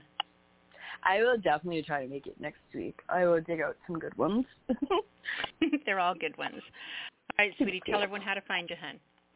Okay, so I'm on Facebook um, under Leslie Roman, I believe, and that's Roman like the Empire. And, and then... um. I'm on Inner Child Press. I do have a book, and I also do a lot of live streaming on TikTok. So I am Perfect. all over the place. Are you're on my page on Facebook, right? Yes. That's, Link, if I, you want, um, throw your TikTok link and stuff up on my page so people can find it easily. That would be awesome. Thank you. Yeah, you're welcome. Have a good All night. right, sweetheart. Mama's still on hold. She's listening, so I want to let you know that, and I'm glad she had you call in tonight, and we just appreciate you.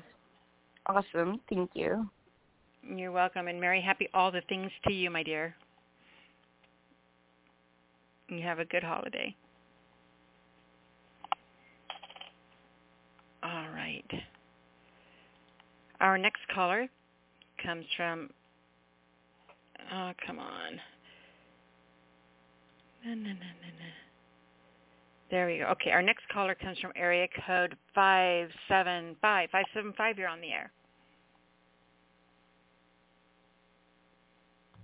Hello? Hello? Hello, this is Jade Mist. How are you tonight? Jade, my darling girl, it is so good to hear from you. Oh, thank you. It's been a bit. Quit teasing me and being gone. I have, um, my poet is in transit right now, and right now my warrior is in place. I'm doing what you suggest. I've been reading that and the fact I'm working on uh, one of the particular prompts that you gave us. I felt that you threw down the gauntlet when you put down In the Mist two weeks ago. That's, since that's part of my moniker, so I'm working on that, and perhaps uh, next week or the next I'll have something uh, fitting to go with that prompt. But in the meantime... I'm excited. Thank you. In the meantime, I, I picked up a couple of books at the library. Um, remember, your local library is an absolute oasis, so please take advantage of it. This book I'm reading is called A Lab of One's Own, A Woman's Personal Journey Through Sexism in Science by Rita Caldwell, P H D. And this gets your hackles up in many respects. The other book I'm reading is by, of all people, William F. Buckley, the late William F. Buckley. Uh, the title, and I always get this inverted, it's... Um, Man and God at Yale. And, and I read about ten pages of it, and it's incredible that it is essentially the wellspring from where our present conservative movement has come from. Mm-hmm. It's, it's wild. Um... He was very young when he wrote that, too, and he really got the ire of the upper echelon in Yale all over him when he wrote that. So um, I am actually enjoying it. I don't agree with it, a lot of it, but I'm actually enjoying it. And with that said, uh, although I don't have a poem, I do have a little snippet from this book that I mentioned, a, a Lab of One's Own by uh, Rita Caldwell, P H D. If I could give you a, just a quick um, snippet of the prologue, uh, just to whet your appetite, and then you can go on to the next person. Because again, sure. I really don't. I have nothing prepared for you tonight other than this, if I may. Okay, it begins. Graduate student Margaret Walsh Ruster made a habit of attending Friday afternoon beer parties with Yale University's eminent historians of science. One day, out of curiosity, she asked the great men present, were there any women scientists? This was nineteen sixty-nine, and none had been mentioned in her courses or reading material. No, came the answer. There have never been any. Not even Madame Curie, someone asked, who won two Nobel Prizes. No, never, none, was the response. Marie Curie was a drudge who stirred pitch blend for her husband's experiments. According to some of the world's leading male academics, we women scientists did not exist. And at the end of the prologue, science is an institution struggling to shed its past. And every time I hear someone say, with the best intentions, that we have to get more women into science, I get irritated. We have never had to interest women in science. Everywhere I've looked, there have been hidden figures working in the shadows of their husbands' labs or in labs of male allies, in medical museums and libraries, in government agencies or in low-level teaching positions across the country. There have always been highly capable women wanting to be scientists. And that's just a small sample of this book um, that is uh, essentially her journey, and she interviews others of her ilk who had to essentially run the gauntlet to make their way to get scholarships, fellowships, grants, to be taken seriously as a woman in science. See, that's a that's a really passionate talk, topic for me, because in my secret life that you guys don't know about, I do paleontology. And Mary Anning was one of the, the prominent paleontologists of the early eighteen hundreds. and was never recognized for her work. Um, you know, it was always, you know, shown through her husband or something like that. And just recently she's finally getting recognized for her contribution, you know, to the, the science and, and to the field of paleontology and geology and the stuff that she did, you know, with her fossils and the things she discovered and, you know, the things she was the first person to discover, but how other people got credit for them. And, you know, so I really like that, that, that little snippet there really intrigued me, because that's something that, you know, just girls aren't supposed to, we're supposed to play with Barbie dolls. We're not supposed to play with shovels and dirt and sticks and dead things. In fact, my, my whole website is called I Play With Dead Things. That's my website, you know. Oh, fantastic. But that's my reading uh, assignment I've given myself, uh, to read, to expand. And again, as always, still working on the prompts that you are always kind to give us, to uh, push us onward. With that being said, I wish everyone the best of season's greetings, and on to the next.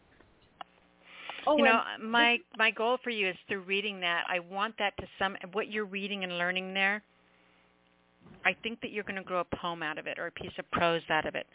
There's, you know, it's not, you can't read something like that and not have something touch you passionately.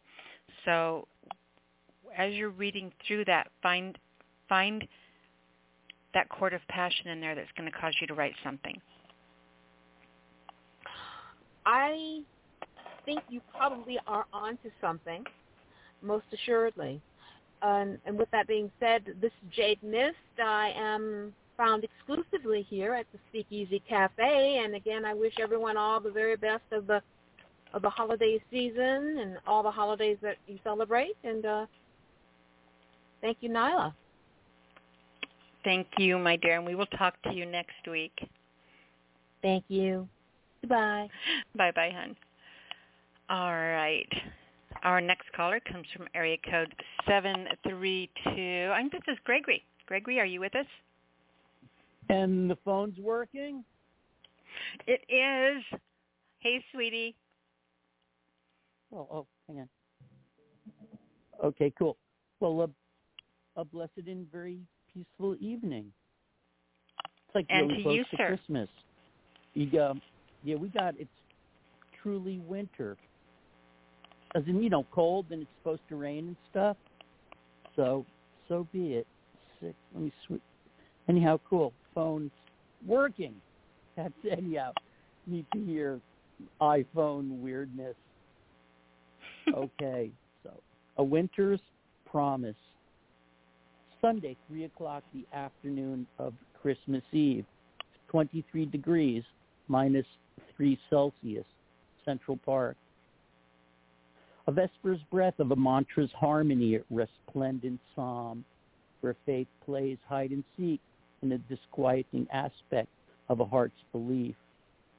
Be this winter that offers the least of compromise, be a fury in the glass globe of yesterday's weather, where snow falls, never twice the same. In part two, six, seven, eight, of an overcasted interval of after silence that falls back upon an empty hourglass. It's an obscured facade enveloped in the camouflage of a patchwork cloud. And the shade wanes in sweeping movement, like an umbrella sketched on a gray canvas. A diaphanous watch band, deep in its mystery, is undemanding as a puzzle of sand. And in like-minded acceptance, the muse guides us through an intuitive wisp of silence. Six, seven, eight. End of poem. And, and work in progress. It's too okay, short. oh, it's, yeah, it's a work in progress. It's chop and crop. It's everything that's not, I have no idea. And with the music, it's plenty. Like, it's short, but it's it does what it needs to do. Yeah, with the muse, with the arrangement, it it sounds pretty complete. And, you know, it'll run about three twenty. Okay, so some formats are geared for newer things, um, almost five you know, longer stuff with the whole new format and distribution, all that. I don't want to sound too technical. So, yeah, that's about it. I mean, it's a carryover. Anyhow, happy freaking day. Happy that's freaking all. Day to you, my love. Happy freaking day. Okay, everyone's freaking sick. Sick. thirty, thirty thousand cases, new cases. We didn't show up for a show we had a couple days ago. We canceled everything. Patty Smith postponed her her two shows. Everything's, it's a mess. Everybody's got some sneezy flu. Everybody's freaking got this effing COVID. It's really weird. It's really bad. So that's what's going on in, in industrial New Jersey. Well, you know, with all this stuff, all the people out and about, you know, I really hope that everyone's just showing caution. I don't, you know, people are going to do what they're going to do, and people have the right to have their own choices. But one thing we don't have the right to do is murder. So wear a mask, guys. You can do what you want to do, but protect your neighbor, you know. And then, like, close people. So, and in the freaking hospital. Okay, so, and unvaccinated. He's in the... He's in the hospital. It's like almost on, I'm sorry, it sounds exciting. It's like on respirator watch. Like if you don't get better, you're going to go on a respirator. It's like death. And yeah, mm-hmm. That's what's going on. We're okay here. We're, well, I'm glad we're you canceled productive. Your show. That was a smart thing to do. I'd rather have you around than, you know, have you do yeah. your last show. So. Yeah, it sounds all heady, canceled. Yeah, no, we, we didn't, we weren't going to show up. It's all... Anyhow, we're fine. I'm fine. This is fine. But, yeah, um, like, no, people really close were like, whoa. That's all. We've been, you know, monitoring it from the beginning. Golly gee whiz. Hey, thanks. Once again, your this, thir- your, this Thursday got me, you know, got me writing. So thanks. That's awesome. You're welcome. Yes. Do me a favor before oh. you take off, love, and show everyone, tell everyone no. how they can come find you. Find me. Everybody hates me. Will you fucking find me? Go find, geez, go find, go read Leaves of Grass. Go find me. Go find, go find Walt Whitman. I have that book and I've never read it. That's a horrible thing to say, isn't it? Yeah, that's so bad. But we could use that for goof material. Yeah, that that's pretty ballsy to say that out loud on a poetry show. That's I have that book awesome. And I've never read it. In fact, I've got two copies of that book. I've never even read it. Well, we would tend to have one that we would bring to, you know, poetry readings, and if mm-hmm. someone like that, you know, we would, you know, give it to them. You know, you can't force people to read it, but a lot of the singer-songwriters, when they get into that quandary of, you know, lyrics or how, you know, this epic, you know, how do they write like that, or how do you get from point A to point B? And you, you got to you know, bite the big one and read Leaves of Grass. All right. I'm going to so, go sit down tonight and read it just because I feel properly schooled. Oh, well, it's everything. It's literally every everything. and, I love and, you, Gregory. Uh, Merry oh, happy you, everything to you, you, darling. Thanks for getting me geared up. And we saw the Bob Dylan a couple weeks ago, so that was like seeing Walt Whitman. That's a whole nother story. Anyhow. That's what's going on in industrial New Jersey. I'll send you the file, but it's kind okay. of too large. Or so it's being ed, all that nonsense. Anyhow, it's Christmas. Like, it's pretty cool. Even if it's, like, not historically accurate. Like, Jesus wasn't really born on December twenty-fifth. But, you know, why not put a tree in your house? Okay, hey, thanks for the show. Oh, thanks, man. Like I said, you got me, you got me editing that, and it's a work in progress. I'm even sure, whatever. All in good time, all good things, and all good time. Okay. See you next Thank round. Thank you, Gregory. Yes? Cool, grateful. Oh yeah, I'm gonna listen on the thingy phone. Thanks. Yep, I'll put you on hold so you can listen. Thanks, son. Yeah, please be well. Take care, everyone. You too. Or take care, everyone. Bye-bye. Okay. Our next caller comes from area code eight three two, and I think this is Uma. Is this Uma? eight three two, you're on the air. Hi, Nyla. It is you. Welcome to the show, sweetheart. It is me, and we missed you so much, and I was really terrified, you know, knowing about what went on a few days before. I was really panicking. Oh, I'm so sorry. I got when I got to the hospital, they wouldn't let me use my cell phone in the emergency room, and so there was no way I could let anybody know what was going on, and I was just in a panic. You have no idea. So yeah, my so apologies. Glad you're doing good, and you know everything else is also good, and I, I wish well for everyone to recover fast. That includes the listeners, readers, and also Mister Chris, Christopher Ryan, and um, Miss Nyla Alisia, and all our friends. I am. I'm glad I'm here tonight, and I'm glad you're here tonight with me. So, what do you have for us, darling? I have some poems or some things, we can call them as poems if you will. These are all not rhyming ones, but some things that I have written. You can call them poems if you wish. And the first one is called Krishna, My Forever Love. I don't know if I've read it already.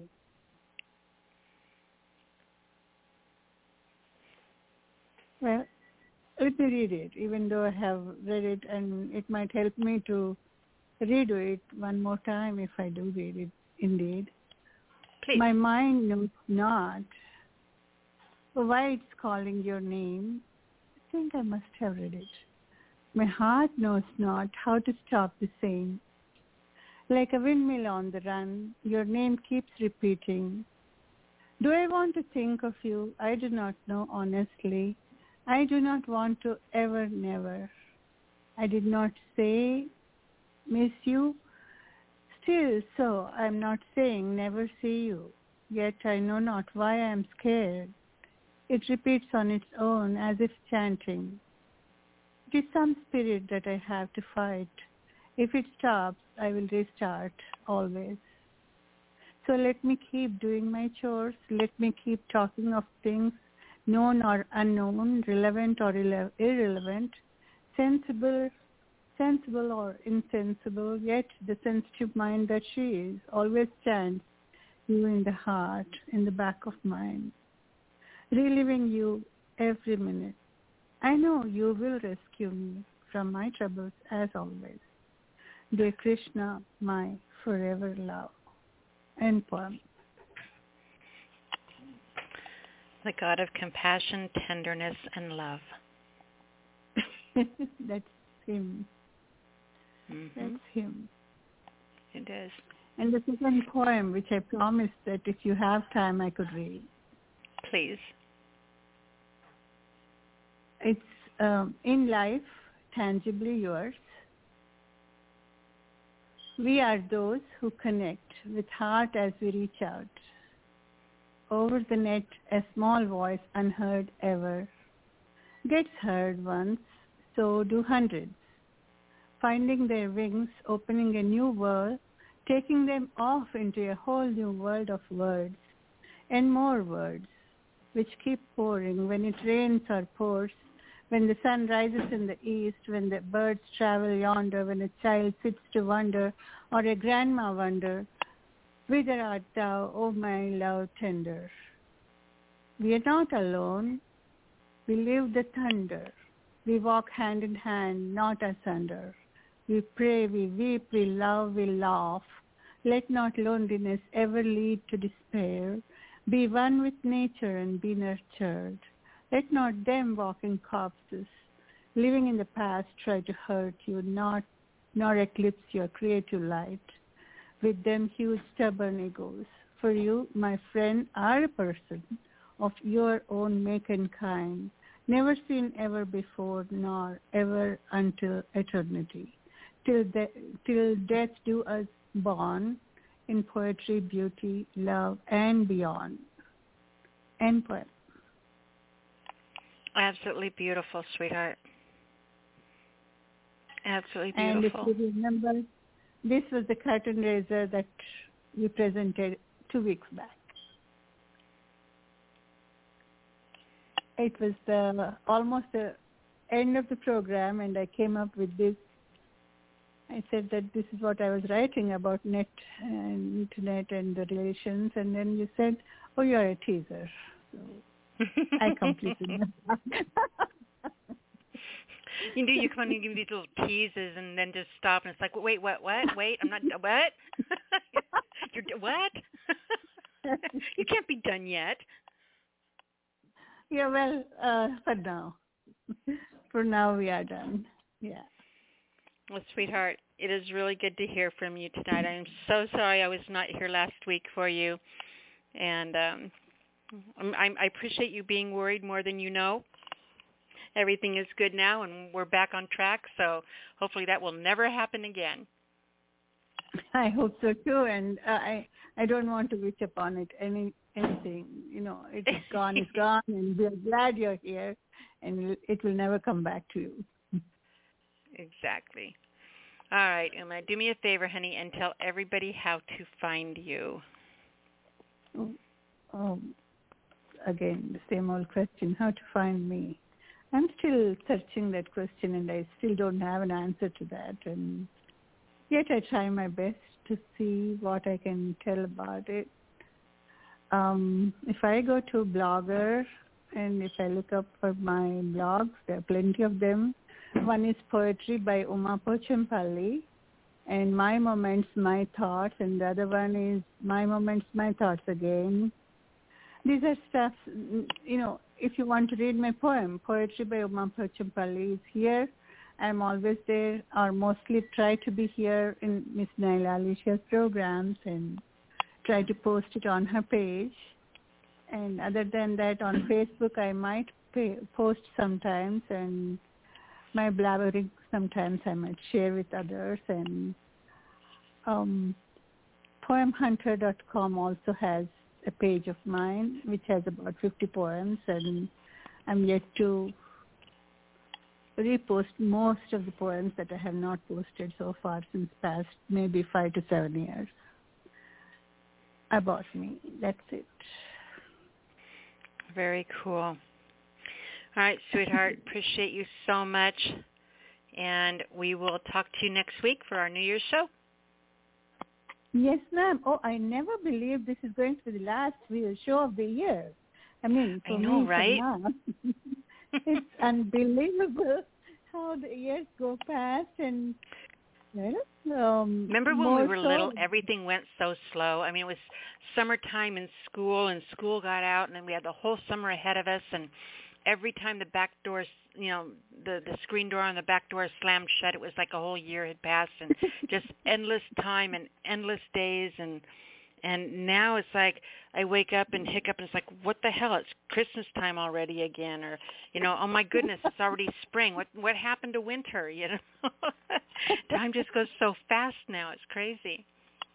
Yeah, and uh, before long we'll be talking about blue bonnets and then, you know, cold breeze and all that summer evening. So yeah. Let's enjoy winter when it is, and all the lights that are so bright. And you all have a very, very magic winter wonderland leading you into a new year. And Merry, Merry, Merry Christmas. And to you as well, dear. Thank you so much, honey. We'll Thank talk to you, you soon. Thank you, uh-huh. Bye-bye. Bye-bye. Okay. Our, wow, what just happened, you guys? Wow. All right, so I just totally lost the board. All of my callers just dropped. I've got a couple still, but I don't know if they're actually here. I am going to play a track real quick. This is Philip Kent Church. Figure out what's going on with my board, see if I can get these callers back. If you guys, your call dropped and you're trying to call back in and you're getting a fast busy, just keep trying. And uh, we're going to play this track by Philip Kent Church called The Hollers of Home. I just think it's appropriate for this show. So here we go. I'll be right back. The Hollers of Home, an Appalachian poem written and narrated by Philip Kent Church. Growing up free back in the fields, country bred to life's simple thrills.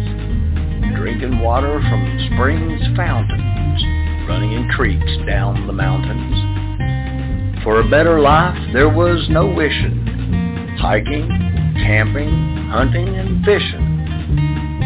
The peaks rolling shadows on a little town, and the sweet twilight as the sun went down. Ghostly mist rising up from hollers on a rainy day, while the slopes turned blue to skies heavy and gray. At night, the mountains towered, the storm lit up the sky. I remember the glowing outline on spines of ridges high. The many colored hues from the mountain storming, reflected by crystal dews with the dawn's warming. Now the days in the mountains have a certain fate. Dusk always comes early, sunrise always comes late. In the springtime we would plow the fields, and early summer we'd plant for yield. Come early fall, we'd gather up the harvest when canning and making apple butter are best. Now in late autumn, it's time to slaughter the meat, butchered then hung in the smokehouse so neat. Then we'd make a little cider, maybe let it get old. All our work carried us through the winter so cold. During the colder months, attended a little mountain school. Learned the three R's and the golden rule. Recess, the boys might blush and the girls might squeal while playing Red Rover or dancing the Virginia Reel. There wasn't nothing quite better, wasn't nothing so cool as when your sweetheart let you walk 'em home from school. The smell of coal smoke rising from the chimney so high. If you lived somewhere else, you'd have to wonder why. They are the hollers of my home.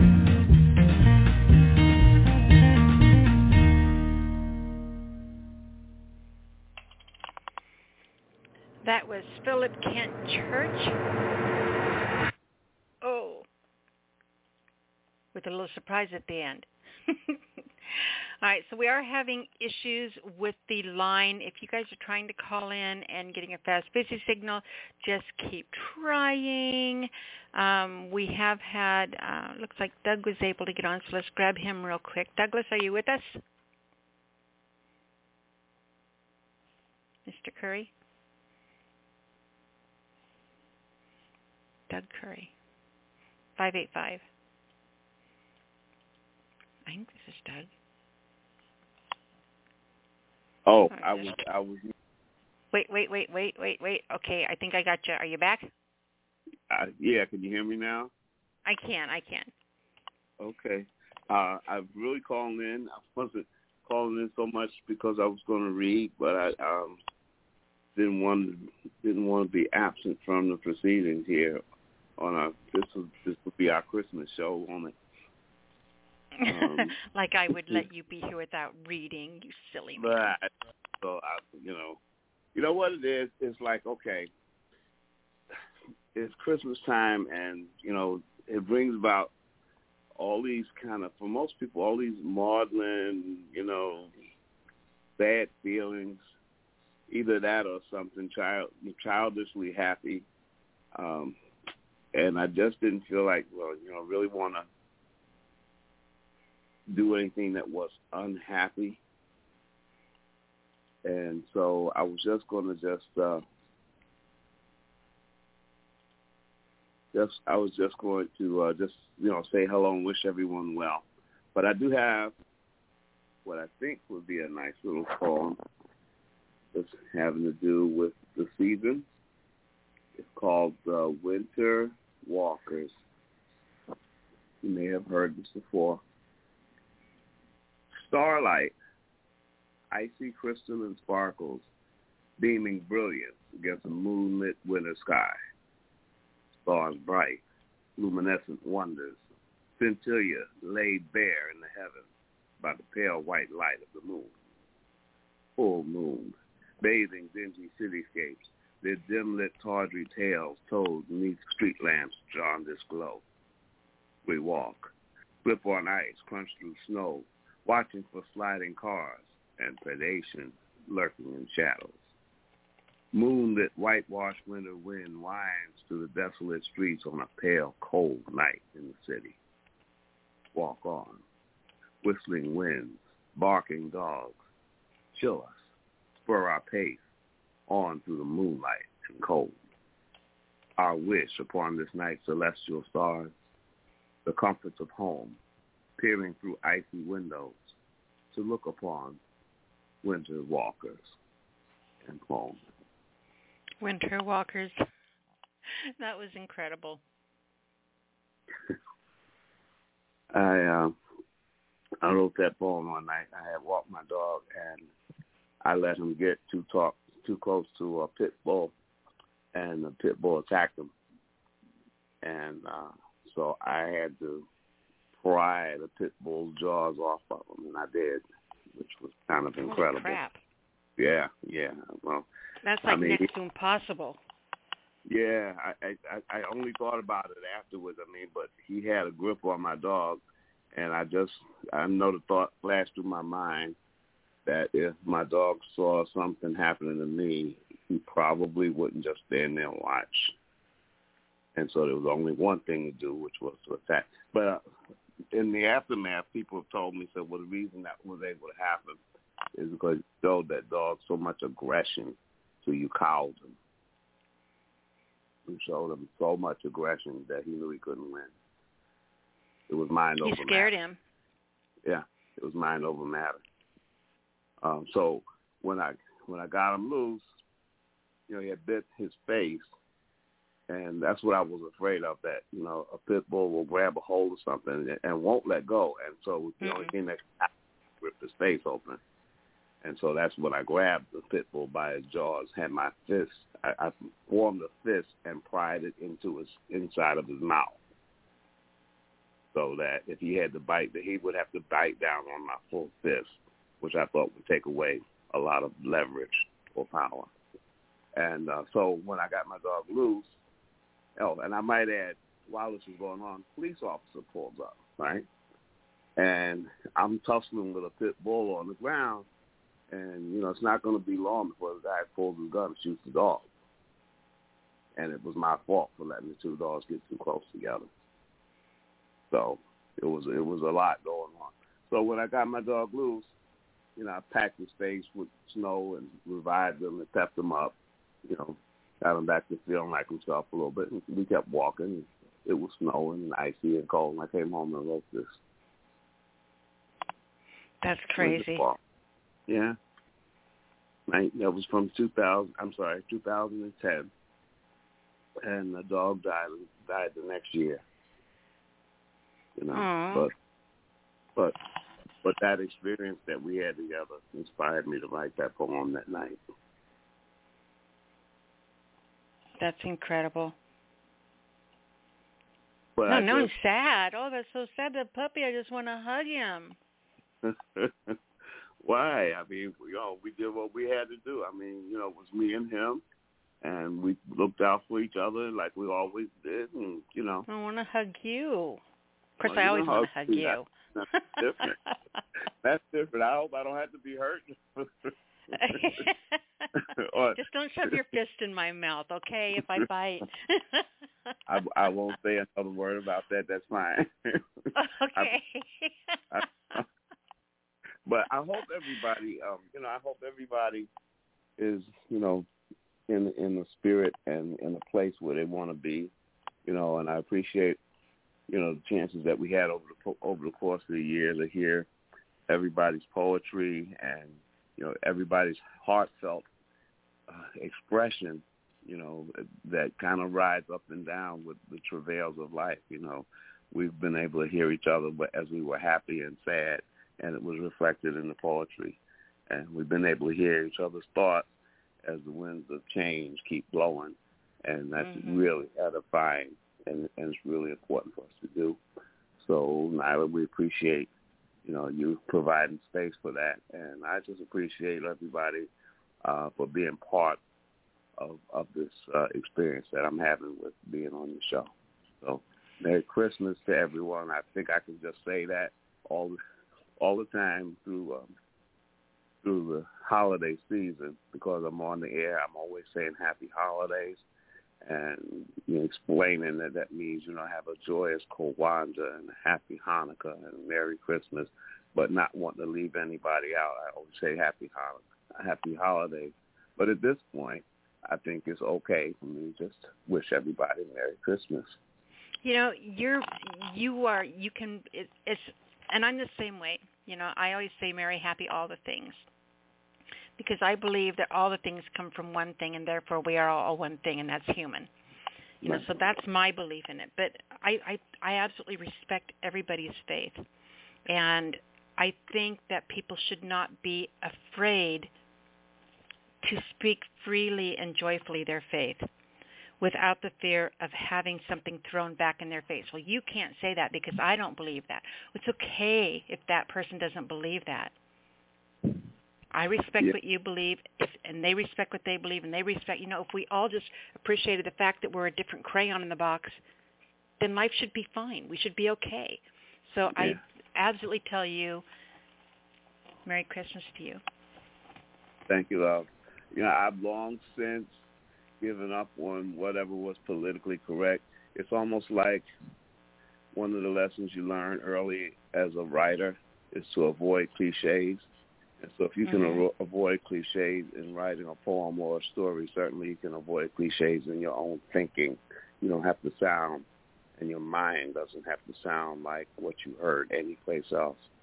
You know, you know when you've said something that's mean-spirited, or you know when you said something that's so awkward and demeaning that somebody in the room just got their feelings hurt from what you said. And if you haven't done that, then you don't need to worry about saying Merry Christmas when you mean that. When people, you know, it makes people happy when you say that to them. Even mm-hmm. if they're Jewish or Muslim, it's, it's a community of people that knows that this is a holy holiday season for everybody, however they express it. Mm-hmm. Well said, my dear. Well said. Okay, love. All right. Tell everyone how much. to find you, my dear. Yes, I am. Douglas Curry can be found under that name on Facebook, where I have not been very active here lately, but also can be found on all poetry dot com, where I have been doing some writing under the name of Manchilled, M A N C H I L L D ninety-nine. Um, I'm also the host of Blacks and Blues, my radio program that airs on Friday night, nine p.m. to midnight Eastern Time at W R U R dot org. The show airs on Saturday night out of Chicago at ten o'clock Central Time at W D C B dot org. And hope we meet up again on some of those platforms, but if not there, then definitely here again. Awesome. Well, we will see you next week, hopefully, on the New Year's show. Indeed. Thank you, dear. Thank you, honey. We'll talk to you soon. All right. I am going to play another piece tonight. We are still having issues with the line, so if you're trying to get in, please, uh, you're getting that fast, busy signal, please uh, just press one. I'm going to play another one by Philip Kent Church, because he has so many great ones that just really embrace nostalgia, I guess. And so this one is called Old Mountain Home. Here we go. The Old Mountain Home, an Appalachian poem written and recited by Philip Kent Church.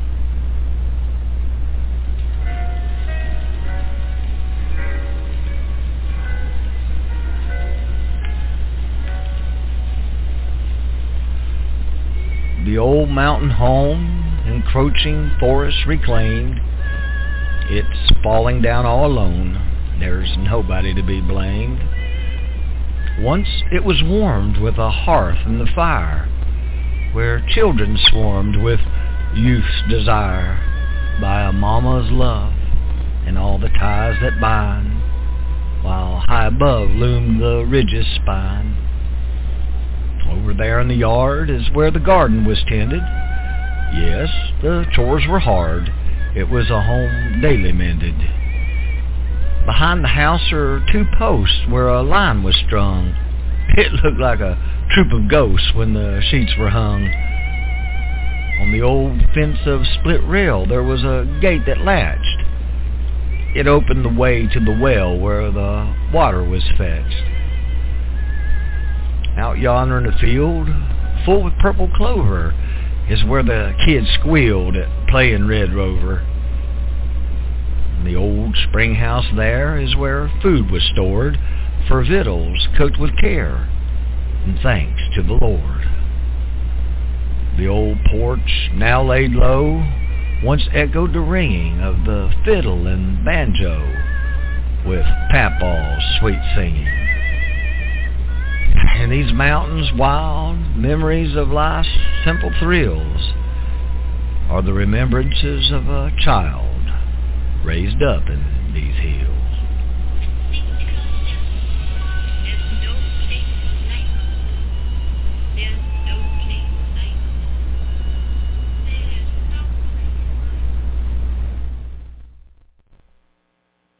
Well, uh, howdy there. I, I ain't never uh, done this before. I ain't never been on no radio show, so uh, if I, I don't do this right, um, uh, I hope you'll be kind and forgiving unto me.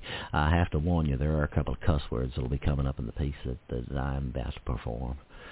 Uh, that piece dates from uh, two thousand nine, and uh, I would describe it as then being an assessment of the American condition at the, at the moment and my position within that, coming out of eight years of the disastrous Bush administration and hitting that point where the N O R A N realization that uh, President Obama was neither going to be the man nor the solution that he purported himself to be. And uh, four years on, I'm feeling fully justified in making that assessment at the time. Uh, the piece itself is a, a recontextualization or a modern retelling or whatever you want to call it of a, a piece from nineteen thirty-two, first, first performed by the great blind Willie McTell, called the, the Scurry Day Blues. And uh, we live in some scary days these days, so I imagine people will understand how I'm trying to show these, these old guys. They saw things and they understood things and they were able to say things that had an almost eternal value, um, rather than just being novelties representative of their times. It was genuine poetry, genuine folk language, which uh, still exists and is still relevant today and, and has not been better and not been superseded by anything that we're, we're creating at the moment. And the piece is called uh, The Cat's Got the Whooping Cough and the Dog's Got the Flu. Big eighty left Savannah Lord, going off to California. Can't live them Georgia laws. All he found at first was moonshine and circumstances, post-industrial Dionysian idiots without potable water or arable land. Masons gathering in the roadside, each of them digging ditches, each of them digging with the ace of spades, exploring the balance between hats and masks and crowns. All the pimps ride motorcycles. They cluster in the desert coming out of primer-colored sunsets, each wearing a red tie or sky blue dependent on gang affiliations. Killing our prophets, imprisoning our heinous heretics, getting high on self-shared victimization.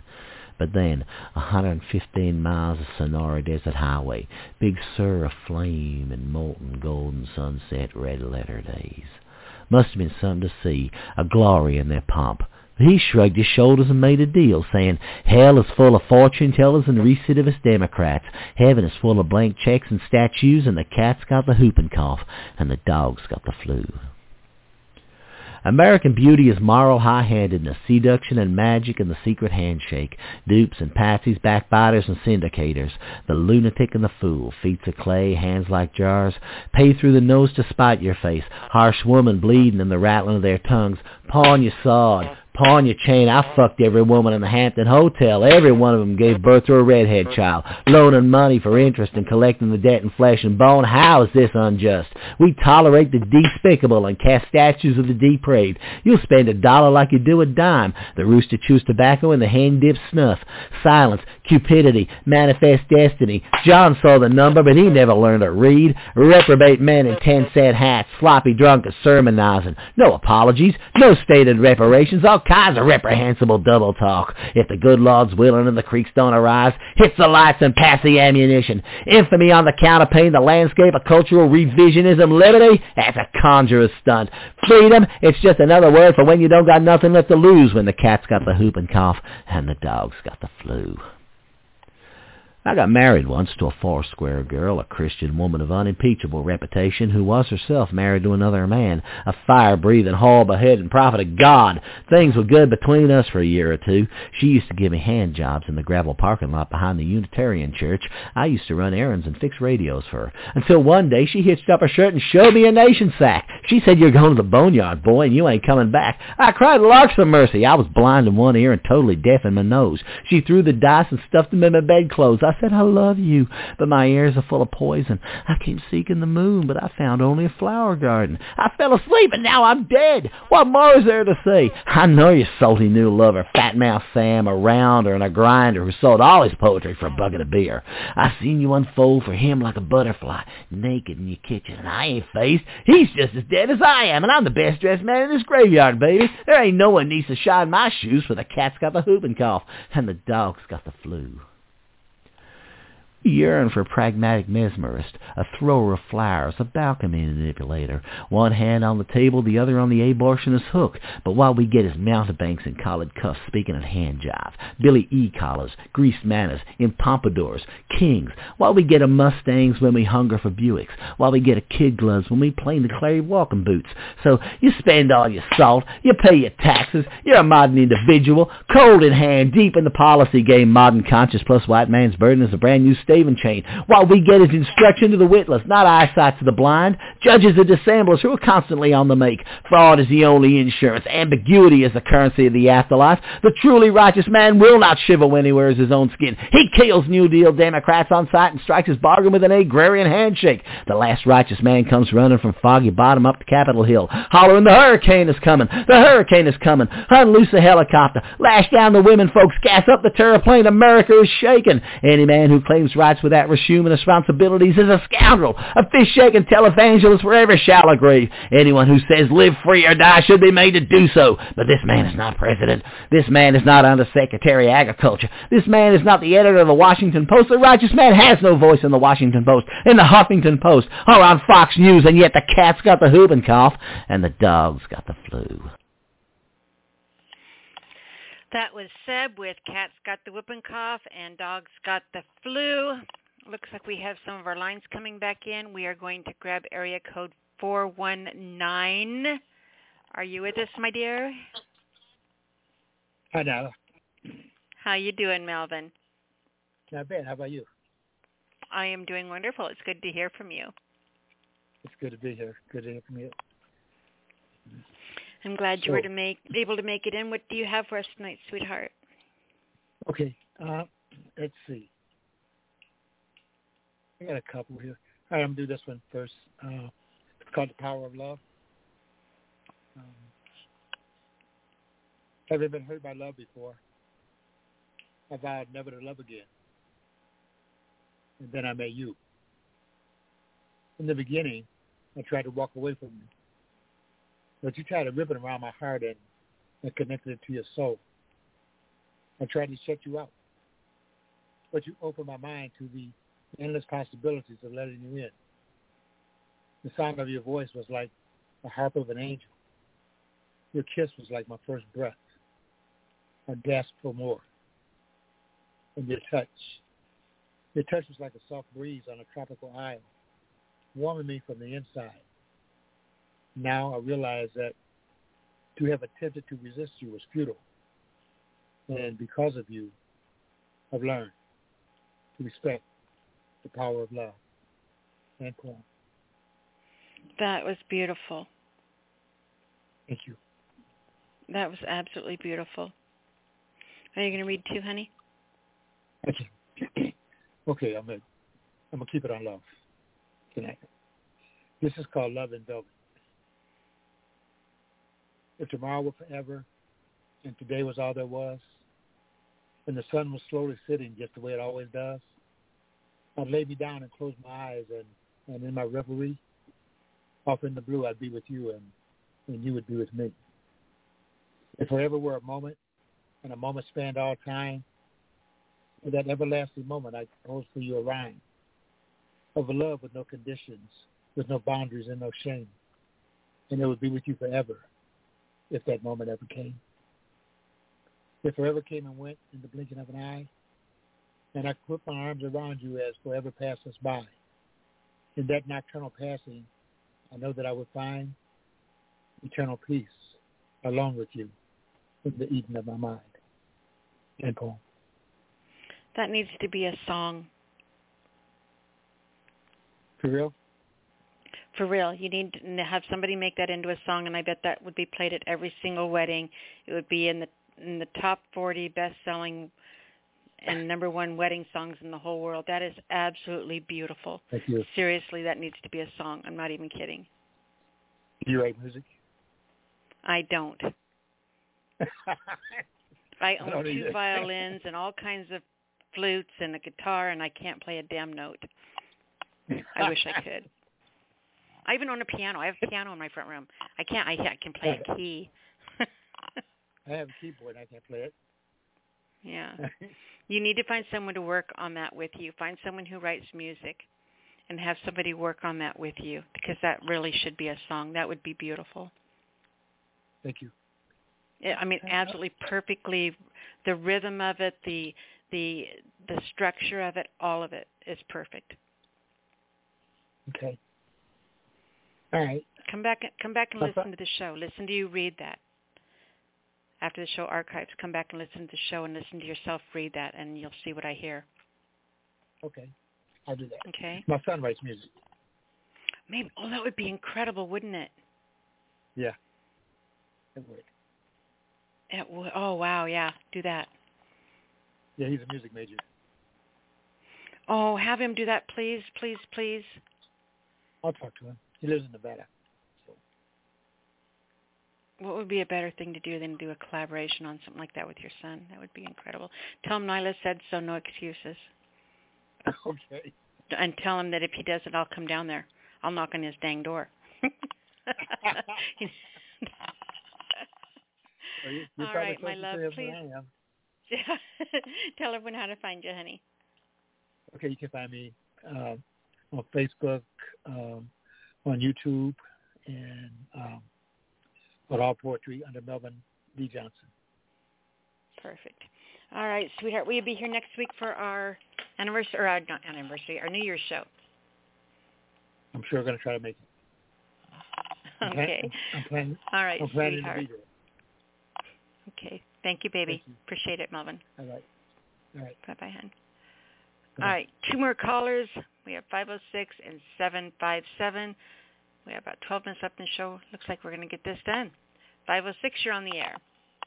It's Hello. A. It's Lady Hi, sweetheart. A. How are you doing? Good. How are you? Wonderful. It's good to hear from you. I'm glad you were able to make it on.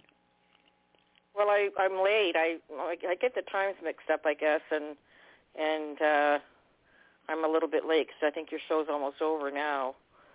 Um, but you made it on in time, so that's good. Okay. Um, I have a Christmas poem, mm-hmm. uh, if you'd like to hear it. Please, yes. Okay. Um, wait, now I thought this was for... Well, it's called Once Upon a Christmas Day. Once upon a Christmas day, families sang and children played. Dinner served on Royal Albert. Parched lips drank from Waterford. Crowded round the Duncan Fife, faces glow in candlelight, turkey served with all the trimmings, not before we ask God's blessing. And once upon a Christmas day, families changed, moved in to stay. Dinner served on paper plates, water quenches dry palates, meager gifts, tattered bows, shared love and the story told, lacking tinsel and shiny foil, in my arms for me to spoil. Traditions past are no more, memories kept in locked drawer, out of all the bling and glitter, love's t- tradition born this winter. Tradition, my chickadees in my arms, in my heart, my three bairns, and poem. Oh, I love that. I love the chickadees. That was awesome. Um, thank you. I, um, Are you going to read two tonight? I can, yes. Let me find, um, let me see another one here. Hang on a second. Oh, I lost the page. Imagine. So are you are you ready for Christmas?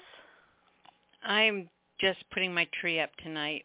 I oh, sprayed some fake snow on it and think I'm good to go. I'm not even going to decorate wow. it. It's been one of I'm a, it's, I'm a, it's been a, a big, month. I start in the middle of November. I love it. I normally do. I normally have I and I put a, I do a winter tree. I don't do a Christmas tree. I do a winter tree. I normally have it up the day after Thanksgiving, and this year it's just been it's been one thing after another. And but I refuse. It's, it's like it's it's so close to Christmas and stuff. It's like, you know, why even bother making the mess? But I don't. Yeah. The first year I don't do it gives me an excuse to not do it again, and I don't want that to happen. I don't want to be that person. Yeah. So I'm making myself do it. Wow. It's hard when you're not in the spirit of it, that's for sure. I um, I force myself to, though, but I do enjoy it. I love the lighting. I love the ambience and, oh, and I do too. Covering around and putting it all up. I have the house is just, I have it, uh, it's gorgeous, actually, I have to say, even if I do say so myself. I, I love uh, I love Christmas. You have to share pictures. Send me some pictures. I want to see. Okay, I'll do that. Um, That'd be awesome. Um, this is called "Fly Like Hummingbirds," and it's um, it's a it's inspired by a poem called "Words, Words, Words, Words" by um, um, Jesse um, Redham Faust. Um, a woman who was a poet. I'm trying to see what the date is. She was she was born in eighteen eighty-two, and uh, she was an author of four novels. And uh, she's a, uh, uh, a, uh, a black woman who, at that time, um, was um, outstanding. You know what I mean? Like she's. She she was uh, went for it. She, she was educated. She really pushed herself to to be educated, and, and I'm just skipping over a bunch of stuff, but um, but she was very successful in in, uh, in writing uh, novels and poetry, and uh, she she she was uh, she wrote a book called The Crisis, and it was the official publication of the N double A C P. In that position from uh, was nineteen nineteen, I guess, through nineteen twenty-six. She's she's not a well well known person, but she should be. And so I I was inspired by this poem, and I wrote I wrote this to reflect that. And it's called "Fly Like Hummingbirds." Soft the words spoken, tender their intent, nuances you then adored. Today you much resent. How did we begin despising what once we dearly loved, now fractured, our lovely, cold and dead? Pain sleeps in my bed. How can the beauty which once was us be destroyed without a trace? Promises never ending, love until we part. 'Tis like a journey to the mountains, climbing Mount Everest, trusting one, my life in your hands, yours in mine. Falling from the peak, plummeting to the ground, our words spewed out on impact. The rest choked us anew. Cankers on our tongues, cruelty, an assassin, killed my loving you.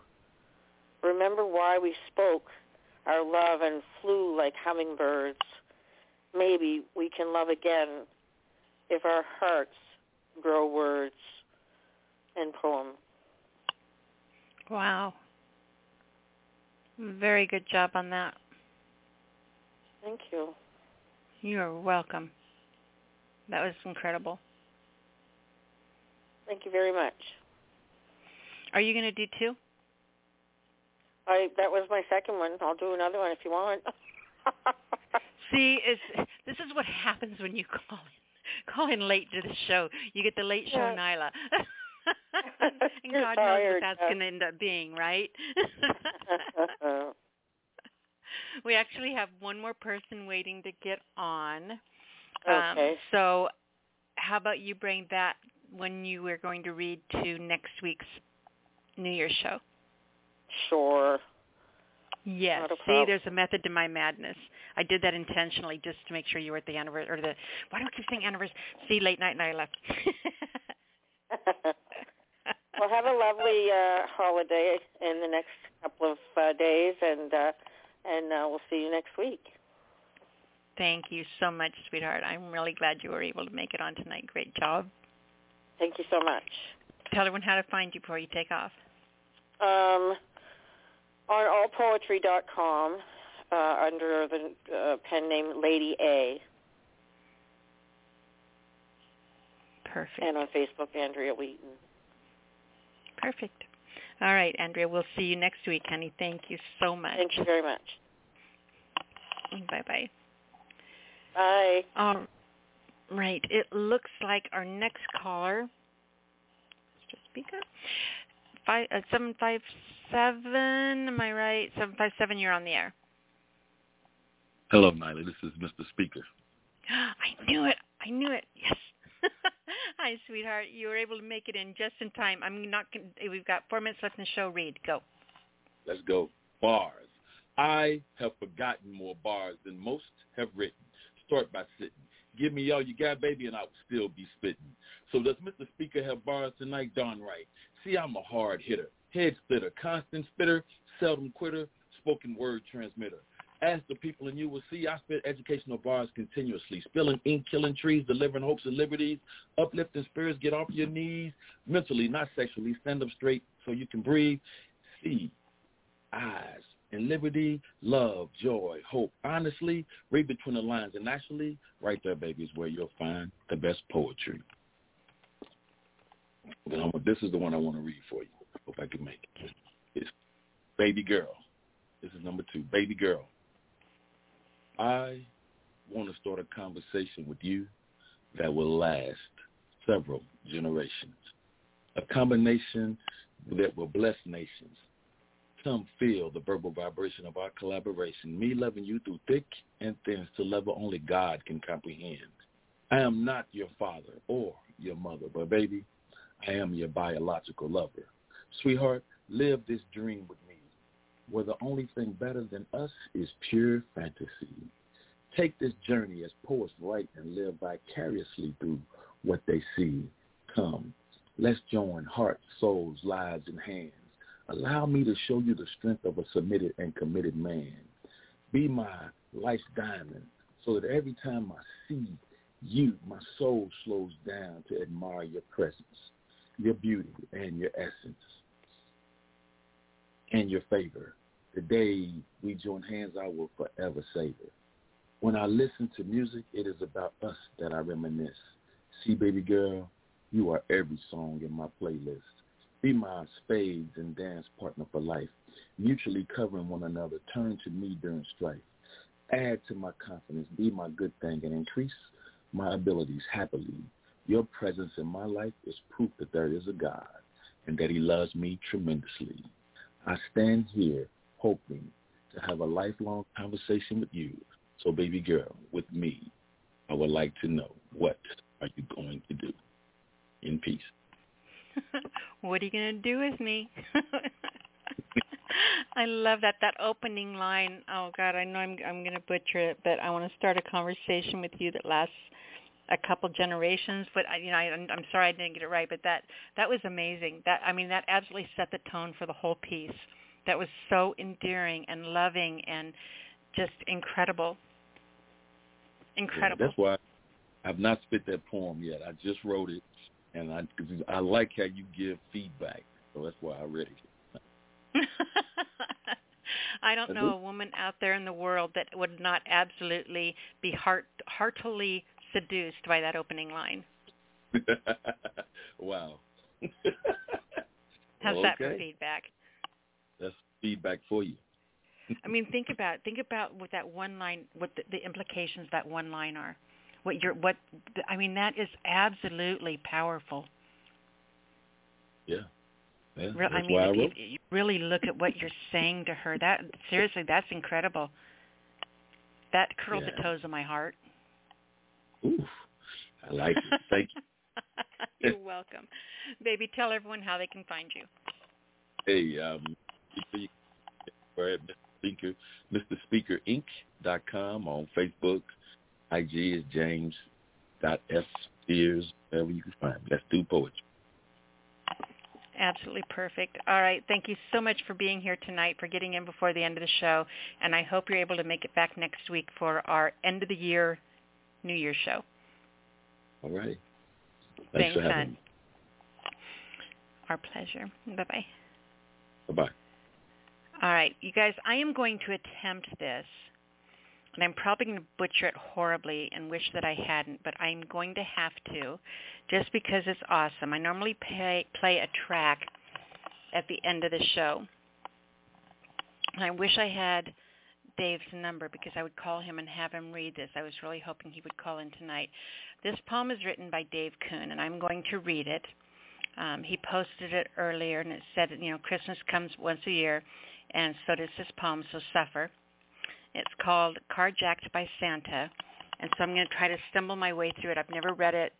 I haven't read it out loud. Usually I'll try reading something out loud before I try doing it live, but you know what? We don't always do it pretty here, but we always do it, and if I butcher it, I hope that he knows that this is done at eleven. Well, forgive me, but it's so cute I have to read it, and it's a great piece to close the show with. So this is by Doug Kuhn, and it's called Carjacked by Santa. The night before Christmas, a quarter past five, released from work, I start to drive. Into my truck I tore out with a roar, slamming on the brakes and laid on the horn. Traffic crawled forward, one foot per minute. The freeway was jammed, and I was stuck in it.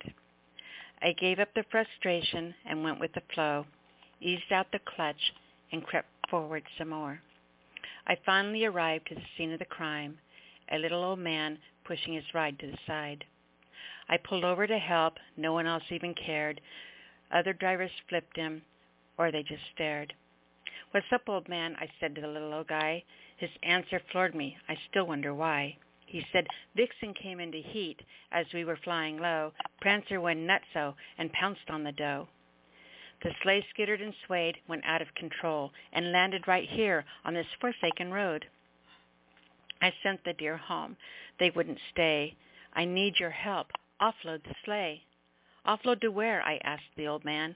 Why, into your truck. Hurry, I'm late. Before I knew it, my truck bed was filled with toys and gadgets. It was stuffed to the gills.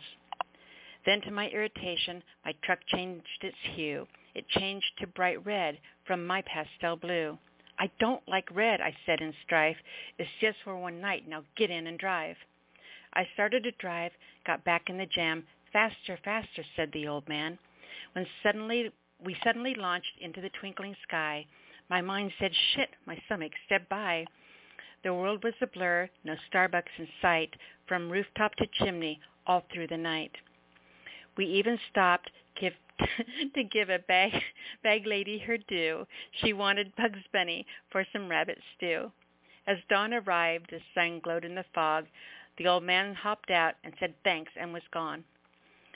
I said cool and went off to bed, but the trouble is my truck was still red. The moral of this story should be quite clear. Don't stop to help an old man with eight little deer. Happy holidays, everyone. Happy, merry everything. That was Dave Kuhn with Carjacked by Santa. I hope all of you have a great holiday season, and we will see you next week for our New Year's show. Good night, everybody.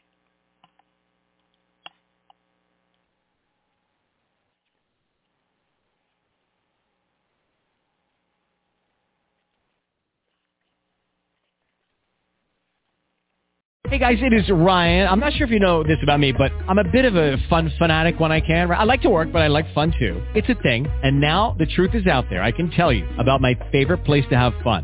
Chumba Casino. They have hundreds of social casino style games to choose from with new games released each week. You can play for free anytime, anywhere. And each day brings a new chance to collect daily bonuses. So join me in the fun. Sign up now at chumba casino dot com. No purchase necessary. V G W Group. Void where prohibited by law. See terms and conditions. eighteen plus.